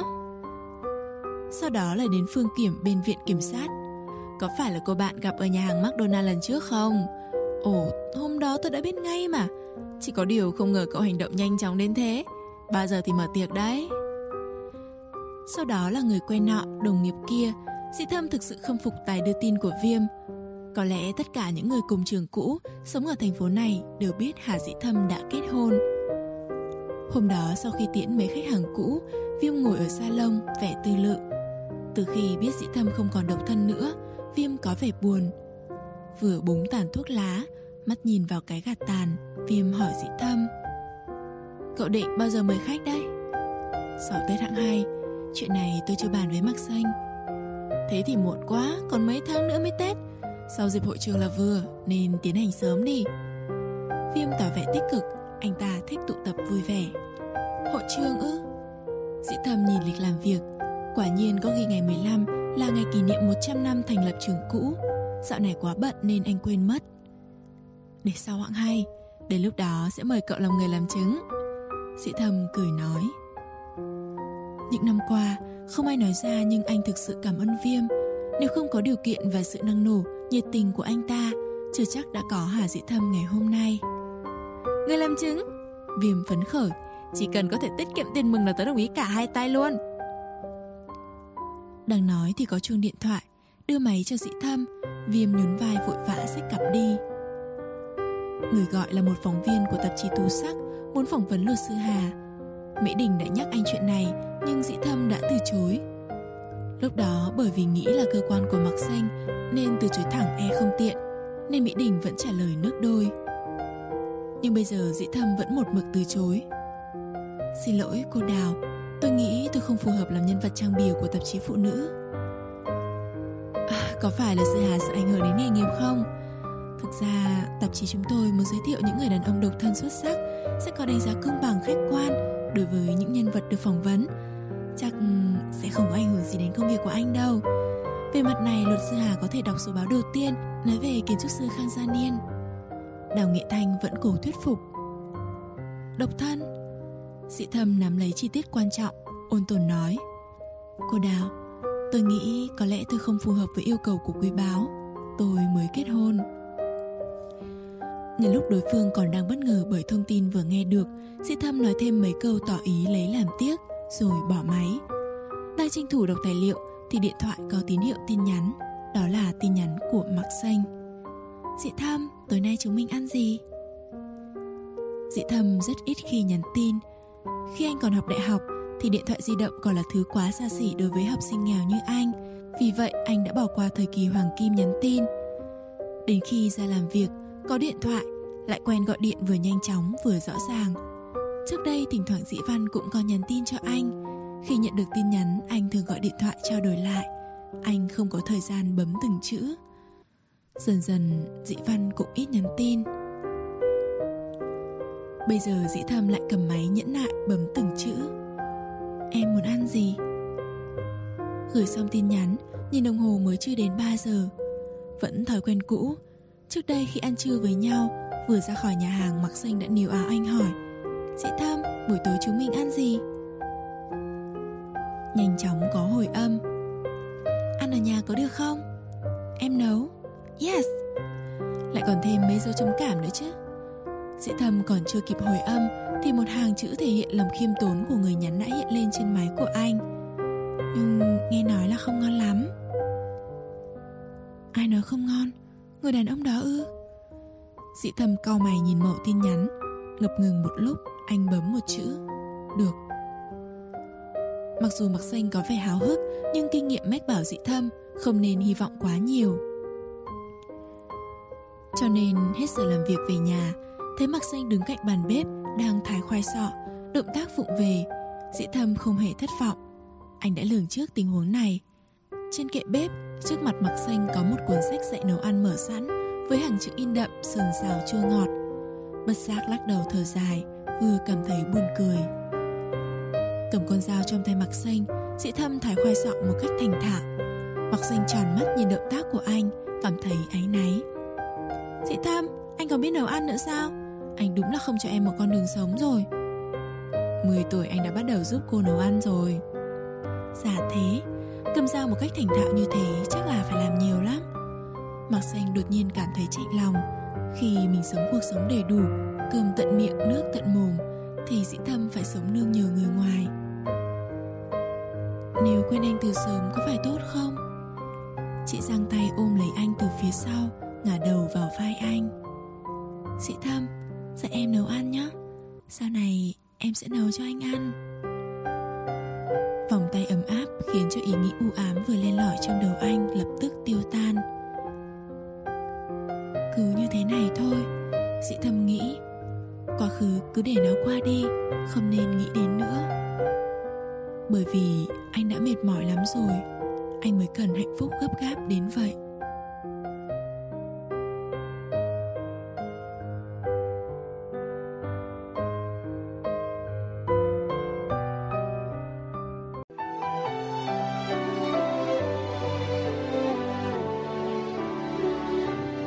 Bên nhau chọn đời, Chương 10 Phần 1 Luật sư Hà Dĩ Thâm sau tân hôn Công việc bận rộn hơn trước rất nhiều. Vụ án trước đây còn chưa xong đã tiếp nhận vụ mới. Cùng lúc thụ lý mấy vụ liền Đêm nào anh cũng về rất muộn. Thường Mặc Xanh đã ngủ Phòng làm việc của anh vẫn sáng đèn. Mặc dù vậy Mặc Xanh cảm thấy hết sức hạnh phúc. Dĩ Thâm bận việc của anh Chị cũng tự tìm việc làm. Chị lau chùi cái này, sắp xếp cái kia. Thỉnh thoảng ngó vào phòng làm việc thấy dĩ thâm vẫn cặm cụi bên đống tài liệu. Sống chung với nhau Mặc xanh mới thực sự cảm thấy sự vất vả Cũng như tính nghiêm túc chuyên cần của dĩ thâm. Người ngoài nhìn anh có vẻ an nhàn, thành đạt khi còn rất trẻ Khiến người ta ngưỡng mộ Nhưng không ai biết rằng Đằng sau vầng hào quang đó Anh đã bỏ biết bao nhiêu tinh lực, công sức Một người không có điều kiện gia đình hậu thuẫn Phân đấu được như hôm nay quả không đơn giản. Những lúc dĩ thâm khó khăn nhất chị lại không ở bên anh. Khi dĩ thâm cầm cốc uống trà từ phòng làm việc đi ra thấy mặc xanh đang ngồi trên salon, hai tay bó gối không biết chị đang nghĩ gì. Bây giờ đã hơn một giờ chiều ngày chủ nhật, dị thầm bận suốt buổi sáng trong phòng làm việc. Bữa trưa chỉ ăn qua loa, lại tiếp tục công việc. Mặc xanh nhìn thấy anh, lập tức đứng bật dậy, chạy đến cầm cốc trong tay anh nói líu díu, để em. Rồi lại chạy biến vào bếp. Dị thầm nhìn bàn tay trống không của mình, đột nhiên cảm thấy thời gian đang quay trở lại dường như họ đã về thời xưa lúc còn trong trường đại học anh bận học bận làm thêm lại còn công tác đoàn thể trong hội sinh viên mặc xanh xen vào khoảng trống giữa công việc các loại của anh có vẻ mặc xanh bám anh rất chặt thực ra anh không có nhiều thời gian dành cho cô ấy bây giờ tình trạng cũ hình như lặp lại Dị thầm trở về phòng làm việc, nhìn lịch công việc. Hôm nay đúng là ngày 15 tháng 11, kỷ niệm thành lập trường. Văn phòng của anh có ủng hộ trường một số tiền. Viêm đã đại diện tham gia lễ tiếp nhận quyên góp. Cậu ta nhắc dị thầm và hướng hằng nhất định phải đến trường dự lễ kỷ niệm. Dị thầm vốn không phải người thích những nơi ồn ào, nhưng quả thật anh quá bận nên hơi do dự. Mặc sinh bê cốc trà từ nhà bếp đi ra, dị thâm kéo chị vào lòng. Chiều nay em có bận không? Làm gì? Chúng ta đi đâu? Mặc sinh nhanh nhỏ hỏi, mắt sáng lên. Ánh mắt chờ đợi của Mặc xanh khiến dĩ thâm không do dự nữa. Anh tắt máy tính. Hôm nay là ngày hội trường, em có muốn đến đó không? Hội trường vui như vậy, Mặc xanh đương nhiên là thích đi. Khi hai người đến trường, người và xe đã đông đúc đến mức không còn chỗ để vào. Họ đành gửi xe ở một chỗ rất xa và đi bộ vào. Gượm đã! Đi gần đến trường, Mặc xanh bỗng dừng lại, chỉ vào đống áo ở các quầy bên đường. Đó là những chiếc áo phông có in hàng chữ đại học C to tướng trước ngực. Dĩ thâm, chúng mình cũng phải thay áo chứ. Dĩ thâm cau mày, cảm thấy cái áo đó rất kỳ quặc. Nhưng Mặc xanh đã khoác tay anh kéo đi, anh đành nhượng bộ. Em đi mua đi. Lúc đi vội vàng Mặc xanh quên không mang theo ví tiền, lấy ra mấy đồng trong ví dĩ thâm, chị chạy vụt đi. Lát sau từ đám đông chen ra, mặt mày hớn hở. Hôm nay cả hai đều mặc áo len nên khá thoải mái. Mặc xanh choàng áo phông ra ngoài áo len, người to phông, trông rất ngộ nghĩ. Quay lại nhìn dị thâm, cùng một kiểu áo như nhau, nhưng trên người dị thâm có vẻ trang nhã đặc biệt, khiến nhiều cô gái bất giác quay lại nhìn. Trước đây cũng như vậy, đi đến đâu dị thâm cũng thu hút ánh mắt của những người xung quanh. Những lúc đó mặc xanh kéo tay anh. Dị thâm, anh không thấy người ta đang nhìn anh sao? Dị thâm lườm chị, đi đường đừng có nhìn ngang nhìn ngửa.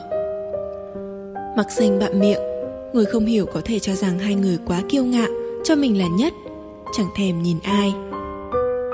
Đang theo dòng người đi vào cổng chính, Sĩ Thâm nhận được điện thoại của Hướng Hằng. Cậu ở nhà hay ở văn phòng, đến đây mau lên, hôm nay đông lắm. tôi Mẫn bảo cậu nếu không đến ý, thì cô ta sẽ đến tận nơi lôi cậu đi đấy. Tô Mẫn là chủ tịch hội sinh viên hồi đó, học trước Sĩ Thâm một khóa. Sau khi tốt nghiệp được giữ lại trường làm trợ giảng, hồi đó do cũng làm công tác phụ trách, hai người thường hay làm việc với nhau. Tôi đang ở cửa Bắc, các cậu ở đâu? Đến rồi hả? Thế thì tốt, chúng tôi đang ở khu nhà mới, cậu đến đây đi. Dị thầm tắt máy nói với Mạc Xanh Em cùng anh đến khoa luật trước Sau đó sẽ đến khoa của em Vì sao? Mạc Xanh cảnh giác Anh ngại xảy ra chuyện trước mặt mọi người Bao nhiêu năm trôi qua Dị thầm phát hiện mình vẫn giữ phản xạ có điều kiện Khoa anh đông như vậy Mạc Xanh nói phụng phịu. Trước đây Dĩ Thâm là nhân vật nổi nhất khoa luật Được gọi là hoàng tử của khoa. Bao nhiêu người biết anh Sự hợp tan của họ chắc nhiều người biết. Mạc Xanh không muốn đối diện với những ánh mắt tò mò. Vậy thì mình đến đây làm gì? Dĩ thâm bất lực kéo tay Mạc Xanh đang định chạy đi.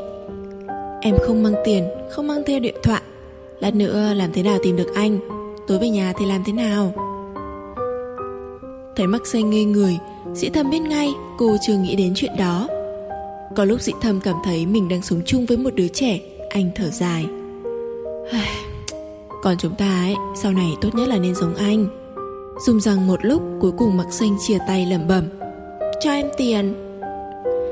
Dĩ thầm chỉ đưa điện thoại của anh cho mặc xanh. Lát nữa anh sẽ gọi cho em Đừng đi quá xa đấy. Nếu muốn tìm anh thì gọi cho hướng hằng. Em ngại gì kia chứ? Dị thầm giơ tay sửa lại mái tóc của mặc xanh bị gió đánh rối tung. Sao anh không hiểu mặc xanh nghĩ gì? Chỉ có điều chuyện đó chẳng quan trọng, Cứ để cô ấy làm theo ý mình. Hà luật sư, giờ đã nổi tiếng, Trông cũng ra vẻ lắm. Sĩ Thâm vừa đến đã bị Tố Mẫn khiêu khích. Sĩ Thâm quá hiểu tính khí của cô giáo này, Càng thanh minh cô ta càng châm chọc. Vì vậy Dĩ Thâm không phản bác. Tô Mẫn nói mấy câu thì đối tượng không nói gì lại đành thôi. Hướng Hằng nhìn thấy cái áo phông Dĩ Thâm mặc bật cười. Cậu đổi khẩu vị từ lúc nào thế? Dĩ Thâm cũng cười Cúi xuống nhìn áo phông trên người. Trước ngực có in bốn chữ màu đỏ cỡ lớn trường đại học C. Cảm thấy hơi kỳ quặc Liền cởi ra cầm ở tay. Hướng Hằng lập tức hiểu ra. Ồ sao không thấy người nhà cậu? Ai biết chạy biến đi đâu. Dị thầm cũng thấy bất lực Lúc đó nhiều người quen nhận ra nhau chào hỏi tiếu tiết Tô Mẫn nhân cơ hội này kéo Viêm ra một chỗ hỏi Này, sĩ thâm có bạn gái chưa? Viêm vừa đưa tay sờ cằm mình Trả lời giọng dứt khoát Chưa Vợ không phải là bạn gái Về điểm này anh ta phân định rất sạch giỏi Sao? Vẫn như cũ à? Dị thâm vẫn muốn chờ người ta ư? Tô Mẫn hiểu không rõ chuyện trước đây của dị thâm Nhưng đột nhiên nghĩ ra điều gì đó Mắt sáng lên Ôi không có cũng tốt. Khoa mình có một cô giáo trẻ mới về Rất xinh. Điều kiện gia đình lý tưởng Học vấn cao, giả thế tuyệt vời. Để tôi, tôi gọi đến giới thiệu hai người với nhau. Nhưng cậu đừng nói gì vội đấy nhá. Viêm đương nhiên là không nói. Dĩ thâm vốn định đến một lúc rồi về Anh ngờ không thể nào thoát ra được. Đầu tiên là cùng mọi người đến chào các giáo sư cũ. Sau đó là cuộc giao lưu thân mật giữa các học sinh các khóa. Ra khỏi hội trường đã hơn 5 giờ chiều Viêm hô to. Đã đặt tiệc ở khách sạn Tân Giang, Mời tất cả mọi người cùng vui. Tân Giang là khách sạn 5 sao duy nhất ở khu vực đó. Xem ra ông bận viêm này chi hơi mạnh tay. Dĩ thầm mượn điện thoại hướng hàng gọi cho Mặc Xanh. Thực ra Mặc Xanh không có kế hoạch chụp ảnh, Lúc đi chỉ mang theo máy ảnh như một thói quen. Dĩ thâm đến khoa luật của anh ấy, Mình cũng đến khoa của mình. Ngày đó điểm thi của Mặc Xanh chỉ vừa đủ điểm đỗ, Nên phân công vào khoa hóa là khoa chẳng có tiền đồ gì. Theo quan niệm của sinh viên hồi đó Chẳng may môn hóa lại là môn Mặc Xanh ngắn nhất Chỉ qua được các kỳ thi đều là do công của dĩ thâm Mặc Xanh chỉ học ở khoa hóa hơn một năm Thời gian tự học chủ yếu lại ở khoa luật Cho nên không có nhiều người quen Quả nhiên đi quanh một vòng rồi mà chị vẫn không thấy người quen cũ nào. Rời khỏi khoa, chị thấy một cảnh có vẻ được, đang loay hoay lấy góc độ. Tay vô tình chạm vào điện thoại, bất giác chị nghĩ đến dĩa thâm. Không biết ở bên đó anh đang làm gì.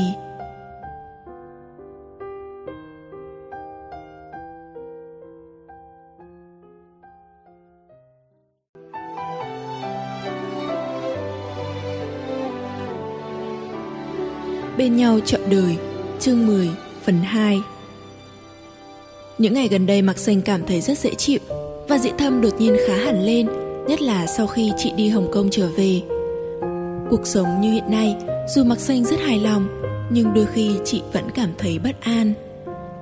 Chị không hiểu lắm suy nghĩ của dị thâm. Thực ra xưa nay vẫn vậy, Suy nghĩ của dị thâm không dễ nắm bắt. Liệu có ngày nào tất cả sẽ thay đổi? Mặc xanh không muốn nghĩ tiếp, Chị dùng mũi giày đá viên sỏi trên đường, Tự nhủ. Đã không nghĩ ra thì tốt nhất nên nghĩ đơn giản đi vậy. Hội trường hôm nay đông vui chưa từng có Đâu đâu cũng đông nghẹt học sinh các thế hệ. Có những cô cậu sinh viên trẻ măng vừa mới ra trường Có cả những người tóc đã bạc. Bao nhiêu thế hệ học sinh đã trưởng thành từ ngôi trường này. Đang đi, chị bị một chàng trai trang trọng trong bộ com lê chỉnh tề ngăn lại hỏi. Này bạn ơi, bạn có biết ưng quân đang diễn thuyết ở đâu không? Đang suy nghĩ miên man bị hỏi bất ngờ Mặc xanh hơi ngẩn người trong giây lát Dường như không hiểu câu hỏi. Ưng quân ư? Mình có nghe nhầm không? Bạn hỏi ai cơ? Mặc sinh hỏi lại vẻ băn khoăn Ưng quân kỳ tích mạng của Trung Quốc Tổng giám đốc mạng Soso Anh ấy đang diễn thuyết ở đâu? Chàng trai thấy vẻ ngây ngô của Mạc sinh Không hỏi nữa Quay sang hỏi một cô gái vừa đi đến bạn ơi, xin cho hỏi, ưng quân đang diễn thuyết ở đâu? Ở giảng đường số 1, sao bạn đến muộn thế? Buổi diễn thuyết từ 2 rưỡi đến 4 rưỡi, bây giờ bắt đầu đã khá lâu rồi, chắc chắn là không còn chỗ đâu. Nói vậy nhưng cô ta vẫn chỉ đường. Chàng trai cảm ơn, dạo bước về phía giảng đường số 1. Mặc xanh đứng nguyên chỗ cũ, phải một lát sau chị mới giải mã được thông tin này. Ưng quân, anh ấy đã về nước bây giờ lại đang có mặt tại trường này giảng đường có sức chứa cả nghìn người đã chật như nêm các cửa ra vào đều bị bít chặt may nhà trường tính tới tình huống đó cho nên đặt một màn hình lớn bên ngoài để cho những người không vào được hội trường có thể trực tiếp theo dõi buổi nói chuyện của nhân vật nổi tiếng. Mặc xanh chen vào đám đông, ngửa cổ nhìn người đàn ông trên màn hình. Đúng là anh ấy.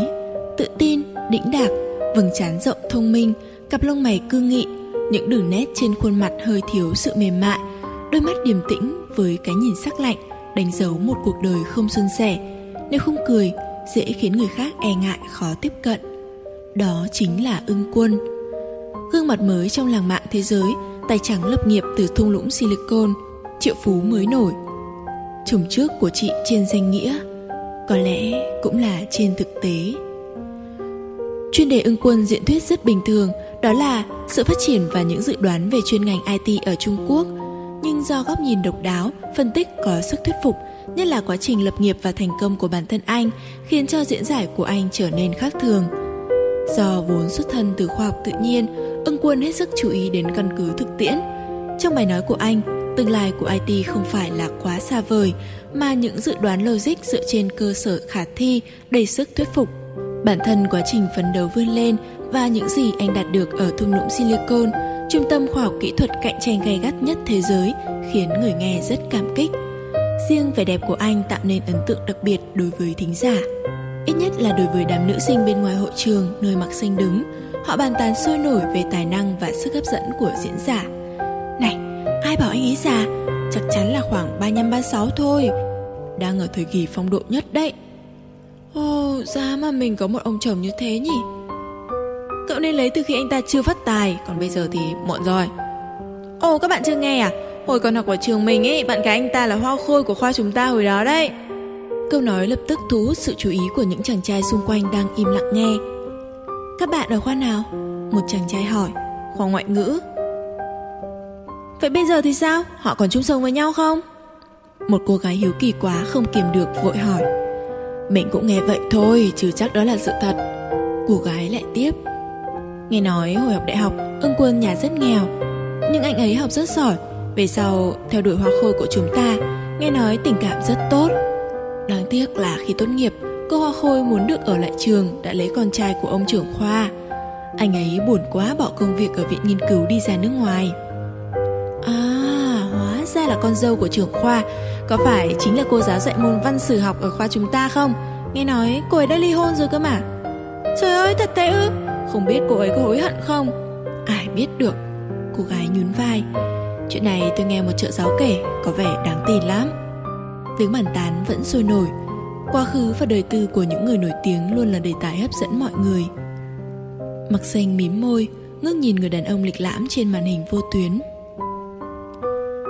Ưng quân rất ít khi nói với chị những chuyện quá khứ. Có lẽ hồi đó chị mới 22-23 tuổi.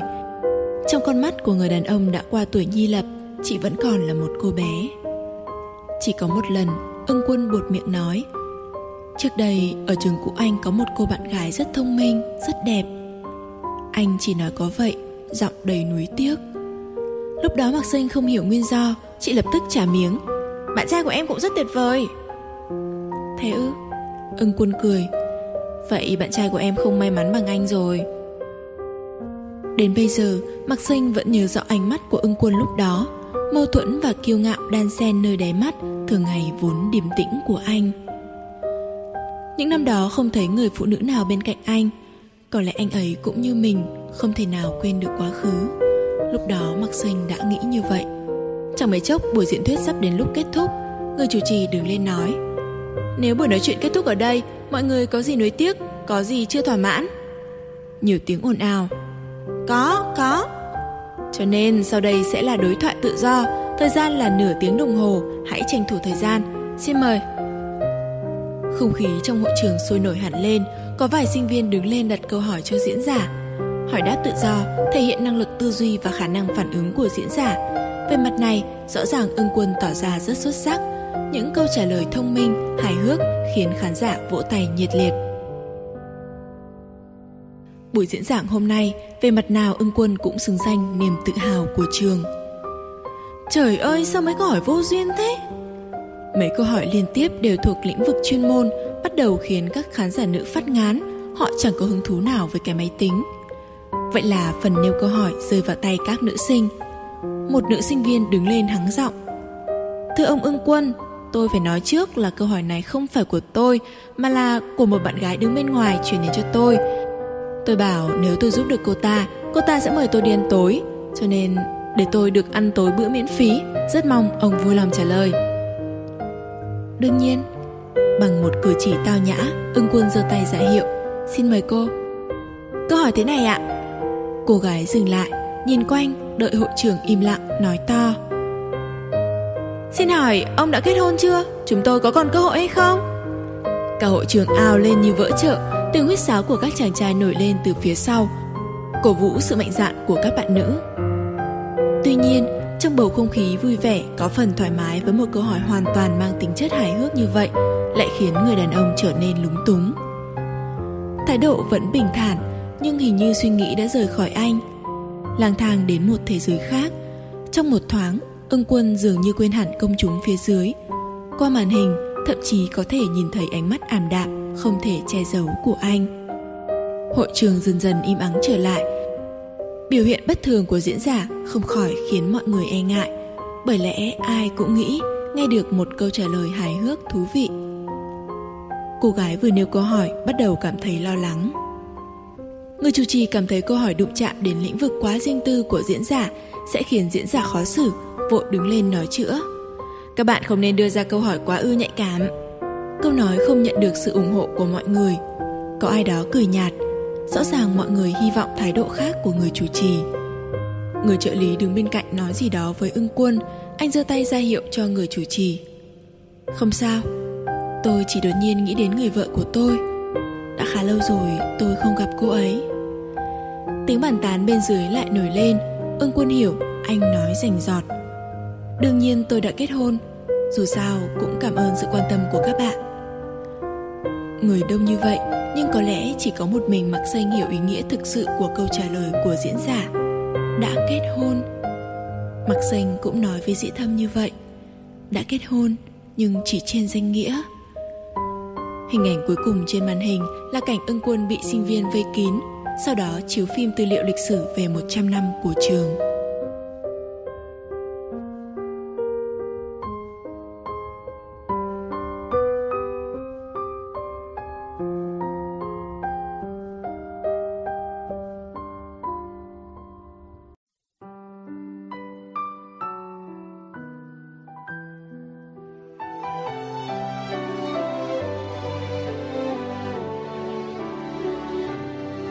Bên nhau trọn đời.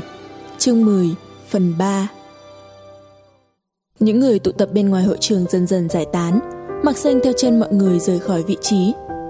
Bỗng nhiên, chị nhớ lại cảnh tượng lúc chị rời nước Mỹ, Cảnh ưng quân đưa chị ra sân bay, Lời nói cuối cùng của anh lúc tiễn chị vào phòng cách ly. Nếu em không trở lại nước Mỹ, Chúng ta tạm thời không liên hệ với nhau. Nếu... Nếu không xảy ra nhiều chuyện như vậy ngực nặng trĩu, đầu chóng váng, bước chân chơi vơi, Mặc danh không biết mình đang ở chỗ nào. Trong ánh nắng yếu ớt của một chiều cuối đông, những gì bị chôn vùi bao lâu bỗng dừng trỗi dậy do sự xuất hiện của ưng quân. Từng cảnh, từng cảnh như cơn ác mộng. Mới đặt chân lên đất Mỹ, tất cả đều lạ lẫm, ngôn ngữ không thạo thường bị chế nhạo, nhưng vẫn phải quen. Hai tháng sau xem báo biết tin về tội lỗi và cái chết của cha, khiến Mạc sinh hoàn toàn suy sụp. Tình cảnh lúc đó giống như tấm lưới bùa vây, không sao thoát ra được, vô cùng tuyệt vọng. Hai con hổ, hai con hổ, chạy rất nhanh, chạy rất nhanh. Bài hát hai con hổ phát ra từ điện thoại của di động, đưa mặc xanh trở về với thực tại. Bản nhạc của bài hát dành cho trẻ em này, Mặc Xanh đã chọn đưa vào điện thoại di động của dị Thâm khi anh bận rộn công việc, còn chị chơi trò chơi với cái máy điện thoại của anh. Khi có tiếng nhạc, dị Thâm hơi cau mày nhưng vẫn để nguyên. Nhạc chuông vang lên lần thứ hai Mặc xanh mới nghe máy. Mặc xanh. Trong máy là giọng nói trầm ấm quen thuộc của dĩ thâm. Không hiểu tại sao Mặc xanh cảm thấy xúc động. Như có luồng gió ấm thổi vào Làm cho thế giới của chị trở nên an toàn, bình yên. Mắt chị mở đi. Dĩ thâm Em rất nhớ anh.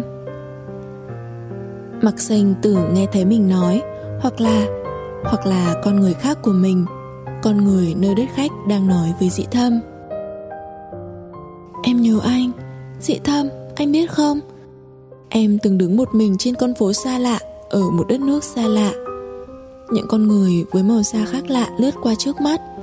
Ngay một dáng người giống anh cũng không nhìn thấy. Bây giờ, cuối cùng đã có thể nói với anh, em rất nhớ anh. Giọt nước mắt không kìm chế được lăn trên má chị. Điện thoại đột nhiên lắng lại.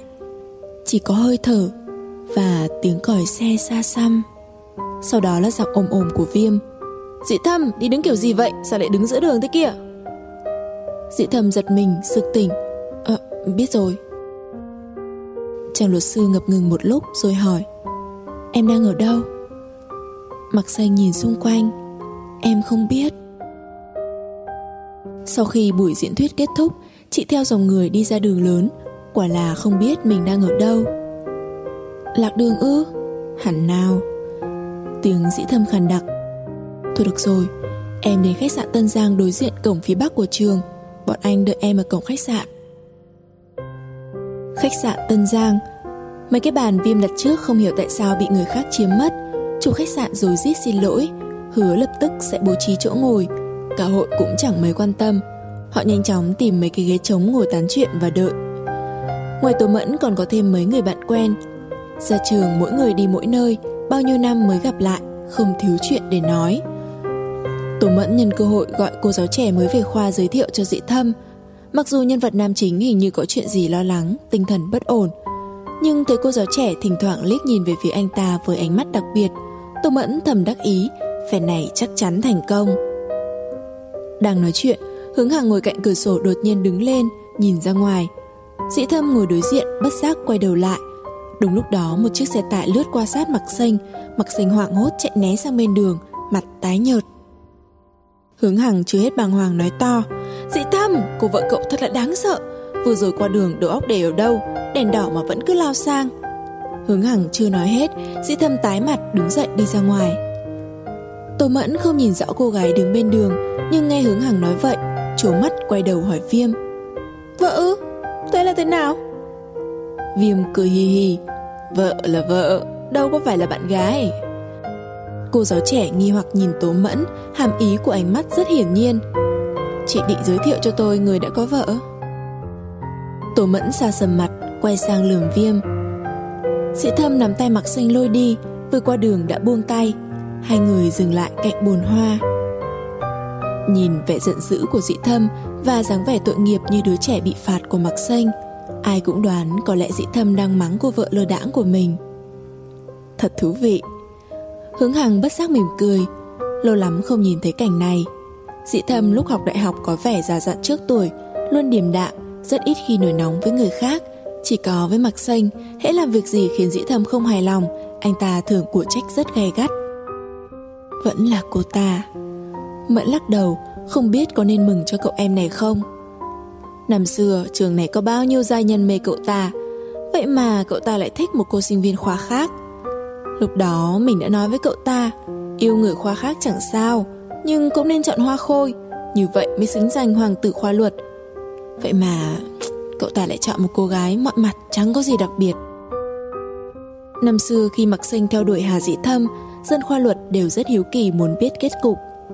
Không ai nghĩ Dĩ Thâm yêu cô gái đó Nhưng thực tế cậu ta đã từ chối biết bao nhiêu người đẹp có điều kiện tốt hơn nhiều Cho nên việc Dĩ Thâm đưa mặc xanh lên lớp dự học không ít người chiếu mắt ngạc nhiên.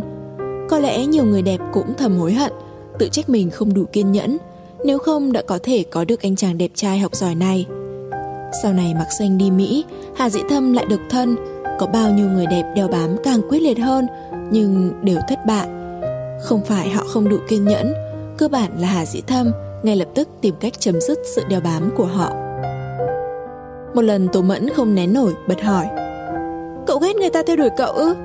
Thế ngày trước mặc xanh cũng thế Sao cậu không ghét Vừa nói xong Tố Mẫn đã thấy hối hận Biết ngay câu hỏi quá vô duyên Mềm cười bỏ đi Bụng nghĩ đằng nào dĩ thầm cũng không trả lời Chuyện đó khác Lúc đó dĩ thầm đã trả lời như vậy Chỉ vèn vẹn ba chữ Thái độ rừng rưng.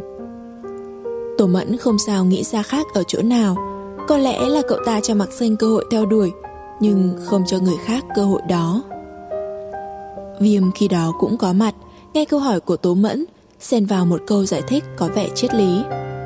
Chuyện tình yêu cũng giống như uống nước, nóng lạnh thế nào, chỉ có hai người trong cuộc biết, cô quan tâm làm gì. Mọi người đang nói chuyện thì Dĩ Thâm và Mạc Xanh bước vào, mặt Dĩ Thâm vẫn có kỉnh. Mạc Sành có lẽ do bị mắng vẫn chưa hết ấm ức, nên khi chào mọi người cũng không nhiệt tình cho lắm, giọng nói rất nhỏ. Mạc Sành từng là khách thường xuyên của khoa luật, nên cũng biết Tố Mẫn. Nhìn Tố Mẫn, chị gật đầu cố mỉm cười. Chào chị. Tố Mẫn miễn cưỡng gật đầu, Vừa định nói thì bị chặn bởi một người đàn ông Vừa ngạc nhiên vừa phấn khởi Bà ưng Giọng nói oang oang và nhiệt tình thái quá của người nói Khiến căn phòng ồn ào hơi lắng lại Mọi người buồn cười bởi cách phát âm tiếng Anh không chuẩn của chủ nhân có vẻ rất thích sử dụng. Tuy nhiên, người đàn ông dường như không để ý đến người xung quanh. Ông ta vui vẻ đi ngang qua phòng lớn đến trước mặt Mặc Xanh. Ưng phu nhân! Người đàn ông vẫn nhiệt tình, chăm chú nhìn Mặc Xanh. Không ngoài gặp bà ở đây, bà cũng về nước với ông Ưng phải không? Tôi là Lâm Tường Hòa, Chủ tịch Hội đồng Quản trị Công ty Đại Thương. Chắc là bà còn nhớ. Hà, năm ngoái ở Mỹ tôi hân hạnh được bà và ông nhà đón tiếp trọng thị. Lần này về nước sao ông bà không dành cho tôi được vinh dự tiếp đãi các vị? Mặc xanh đứng như trời trồng, người lạnh toát. Người đàn ông to béo đang phát tài này chị vẫn nhớ. Ông ta có quan hệ làm ăn với công ty của ưng quân. Năm ngoái khi ông ta đến Mỹ, ưng quân mở tiệc chiêu đãi ông ta và vợ. Nhưng tại sao lại gặp ở đây? Thời điểm xấu nhất, trong một hoàn cảnh xấu nhất. Mặc xanh cảm nhận ánh mắt nghi ngờ của phim và mọi người hướng vào mình. Chị không đủ dũng khí để nhìn dĩ thâm. Chẳng lẽ hạnh phúc vừa có được đã lập tức tiêu tan? Cảm giác sợ hãi lan ra từng điểm trên cơ thể chị. Nhưng đột nhiên, một bàn tay ấm áp mạnh mẽ Nắm chặt bàn tay lạnh toát run rẩy của chị. Bàn tay này mới lúc nãy còn đầy tức giận, Nắm tay chị kéo qua đường. Nhưng giờ đây, nó tràn đầy sức mạnh, Khiến chị yên lòng. Bàn tay đó nắm chặt bàn tay chị. Mặc xanh từ từ quay đầu lại Dĩ thâm đang nhìn chị, Một sự bình thản đau đớn trong đáy mắt anh. Anh ấy đã đoán ra ư? Quả nhiên Mặc xanh nghe tiếng dĩ thâm chậm rãi lạnh lùng. Rất xin lỗi, Cô ấy không còn là Ông nhận lầm người rồi. Bị mặc xanh ngắt lời Dĩ thâm dừng lại, Quay sang chị, ánh mắt băn khoăn. Mặc xanh nhẹ nhàng thoát khỏi tay dị thâm, Nhìn thẳng vào mắt ông Lâm Tường Hòa, Nhắc lại giọng cương quyết. Ông nhận lầm người rồi.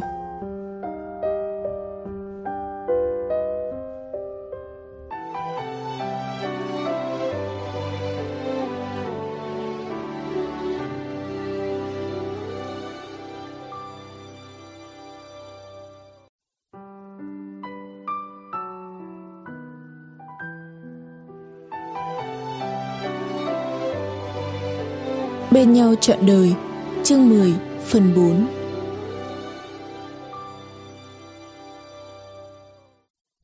Chí mặc xanh cũng không ngờ chị có thể bình tĩnh đến thế. Chị biết sớm muộn gì cũng phải đối diện với cuộc hôn nhân này, Nhưng tuyệt đối không phải vào lúc này, Không phải trước mặt dĩ thâm và bạn bè của anh.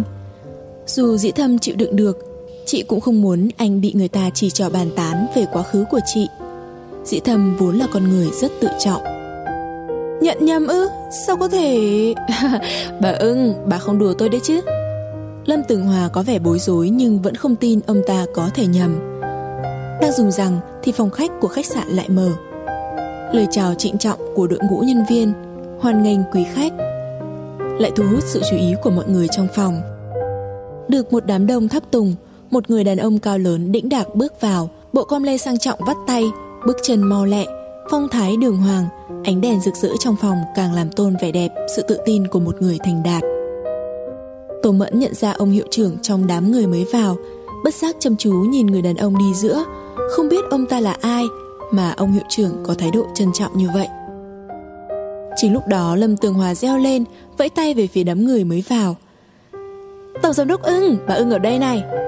Câu nói tổng giám đốc ưng lập tức khiến Tố Mẫn nhớ ra một cái tên, ưng quân, tổng giám đốc soso người đã tặng trường cũ một tòa nhà. Sau tiếng gọi của Lâm Tường Hòa, ưng quân đứng lại quay đầu về phía người vừa gọi, đám người đi cùng cũng đứng lại.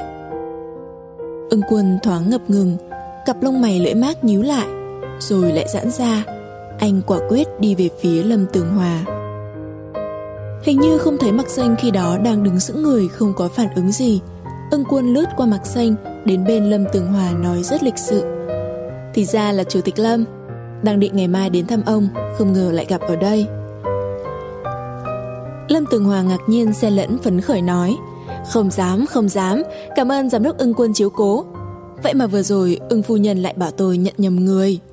Ông ta chỉ mặc xanh đứng bên. Ưng quân liếc nhìn mặc xanh Mỉm cười. Hơi giống Nhưng vợ tôi đang đi nghỉ ở Thụy Sĩ. Mắt của Chủ tịch Lâm có phải có vấn đề gì không? Ồ, thật thế sao? Lâm Tường Hòa nhìn mặc Sinh đầy nghi hoặc Miệng lắp bắp à, Đúng thế đúng thế. Bây giờ tôi mới thấy là không giống lắm. Nói đoạn cúi gập người về phía mặc Sinh. Xin lỗi, tôi nhầm, xin lỗi Thật đáng tiếc. Mặc Sinh bối rối lắc đầu. May mắn gặp nhau ở đây Nếu Chủ tịch Lâm không ngại Xin mời dùng bữa với chúng tôi. À, Đương nhiên, đương nhiên. Sau đó hai người sánh vai nhau đi ra. Mặc xanh ngừng đầu Mắt tối sầm. Dĩ thầm nhìn theo hai người đàn ông. Cảm thấy ánh mắt bất an của mặc xanh, Dĩ thầm nghiêng đầu về phía chị, Giọng nói dịu dàng, Pha chút bông đùa nhưng vẫn nghiêm túc. Nghĩ đi, Xem về nhà viết bản kiểm điểm thế nào. Mặc xanh ngây người nhìn anh, cúi đầu không nói. Dĩ thầm đòn điều thuốc từ tay viêm, Lại quay sang mặc xanh. Giờ lại qua đường kiểu đó, Đã nhắc rồi sao vẫn quên? Ưng quân và những người cùng đi Sẽ sang hành lang bên trái. Đúng lúc sắp khuất sau bức tường Anh bất chợt quay đầu nhìn về phía mặc xanh. Cùng lúc dĩ Thâm ngước nhìn Ánh mắt hai người đàn ông gặp nhau. Sự việc này càng khiến những người trong nhóm dĩ thâm cảm thấy hình như có gì uẩn khúc trong quan hệ của Mạc Xanh và người đàn ông vốn là cựu sinh viên của trường, giờ đang nổi tiếng bởi sự thành đạt và món tiền khổng lồ ủng hộ trường cũ. Nhưng thấy dĩ thâm hoàn toàn bình thản như không có chuyện gì, nên cũng không quan tâm nữa, bắt đầu chuyện trò sôi nổi. Họ đều biết ưng quân và sự thành đạt của anh trên đất Mỹ, cảm thấy Mạc Sinh và anh ta có khoảng cách. Nếu họ đúng là vợ chồng mới là chuyện lạ. Khách sạn đã tìm được bàn cho nhóm, trưởng ban lễ tân của khách sạn rồi rít xin lỗi, ngỏ ý để tạ lỗi họ sẽ giảm giá 10%. Vậy là tiết kiệm được những mấy trăm. Viêm phấn khởi cười hà hà. Không khí trên bàn tiệc đặc biệt sôi nổi, mọi người đua nhau nhắc lại chuyện xưa. Mặc xanh tâm trạng nặng nề, mọi người xung quanh ai nấy đều vui vẻ, nhưng chị không sao cười được. Có người thậm chí còn nhắc chuyện Mặc Xanh trả lời câu hỏi của giáo sư Chu trong giờ giảng pháp luật ngày xưa. Mặc xanh lúng túng hỏi nhỏ dĩ thâm Sao họ biết Họ đâu có cùng khóa với anh Dĩ thâm mỉm cười Em không biết em rất nổi tiếng ở khoa Anh sao Số là giáo sư Chu khi lên lớp cho các khóa sau thường nhắc lại chuyện đó Ông kể khóa trước có một cô gái theo người yêu lên lớp nghe giảng Bị giáo sư gọi trả lời câu hỏi Kết quả là... Giáo sư kể rất sinh động hấp dẫn Làm sinh viên được trận cười thoải mái về sau có thầy giáo, thậm chí vốn không quen dĩ tâm lắm, đã hỏi anh với vẻ thân mật. Cậu chính là bạn trai của cô gái mà giáo sư Chu hay nhắc đến phải không? Sao không thấy cô ta nhỉ? Lúc đó Mạc Xanh đã không còn ở trường nữa. Dĩ thâm bị viêm chúc mấy chén đã vào nhà vệ sinh. Khi đẩy cửa nhà vệ sinh bước vào, bên trong đã có người. Một người đàn ông đứng trước bồn rửa tay. Khi dĩ thâm bước vào, anh ta quay đầu lại, đứng thẳng người. Dĩ thâm dừng chân Bắt gặp ánh mắt người đàn ông trong gương Ưng quân Trong một thoáng bầu không khí im lặng bao trùm lên hai người Hà dĩ thâm Lát sau ưng quân lên tiếng trước đã sớm nghe đại danh. Không dám Dĩ thâm nhìn thẳng ưng quân. Ưng tiên sinh mới vang danh bốn biển. Sao không hỏi vì sao tôi biết tên anh? Ưng quân tắt vòi nước Quay người đối diện với dĩ thâm. Ánh mắt dịu dàng như mắt nai hoàn toàn không phù hợp với hình ảnh nghiêm trang của anh ta. Ưng quân nói, vợ trước của tôi đã tìm ra cái tên đó bằng công cụ tìm kiếm dữ liệu do tôi sáng chế. Trở về nhà, đêm đã khuya, mặc Sinh bị viêm và tố mẫn trước rượu. Khi ra khỏi khách sạn đã dựa hẳn vào người dị thâm, vừa ngồi lên xe đã ngủ thiếp. Dị thâm bế vợ vào phòng ngủ, đặt lên giường. Mặc Sinh tự động chui vào chăn, nằm co người ngủ. Có lẽ do say rượu, khuôn mặt mặc xanh đỏ hồng, hàng mi dài rủ xuống ngoan ngoãn như một đứa trẻ. Dị thâm ngắm nghía hồi lâu, đoạn cúi xuống hôn vào trán chị. Anh ta cũng từng hôn em thế này phải không?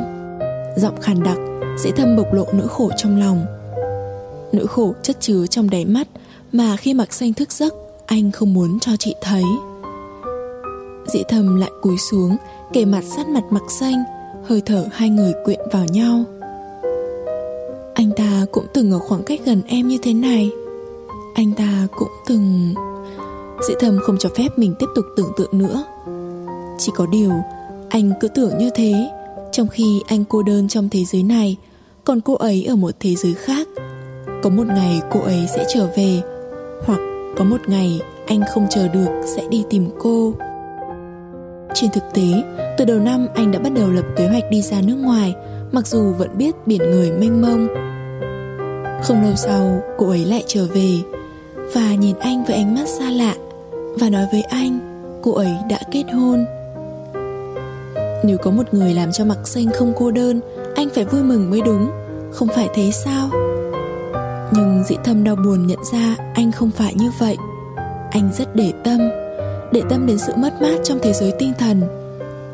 Mặc xanh vẫn thở nhẹ nhàng đều đặn. Dĩ thâm nhẹ nhàng đắp chăn cho chị, Đứng dậy, đóng cửa, đi ra.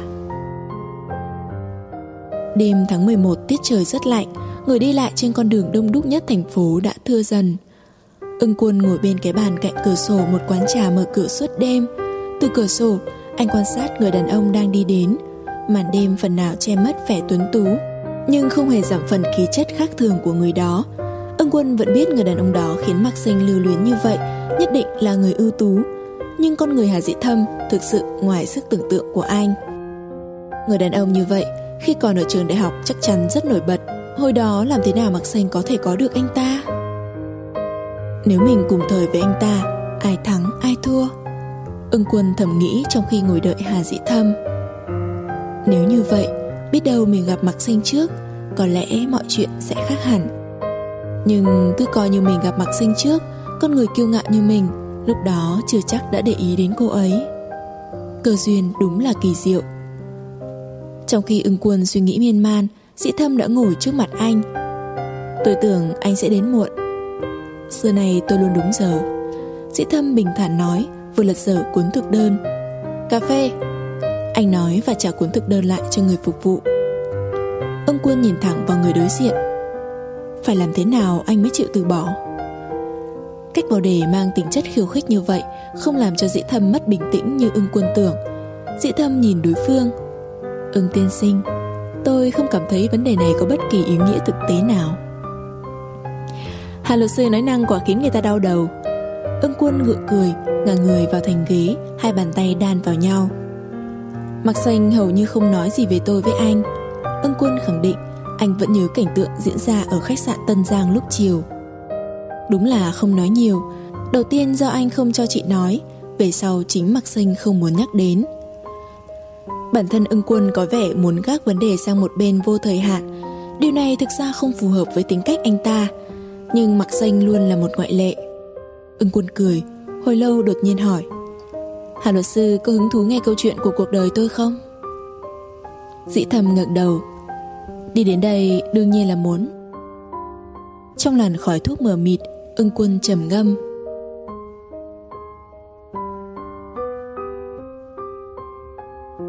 Diễn biến gì tiếp theo sẽ xảy ra đây? Mời các bạn đón nghe. Đừng quên đăng ký kênh, Bật thông báo. Để được đón nghe sớm nhất Còn nếu các bạn thấy hay, thì hãy chia sẻ và donate ủng hộ để có kinh phí duy trì việc đọc. Thông tin donate thì có để ở dưới phần miêu tả. Xin cảm ơn các bạn rất nhiều.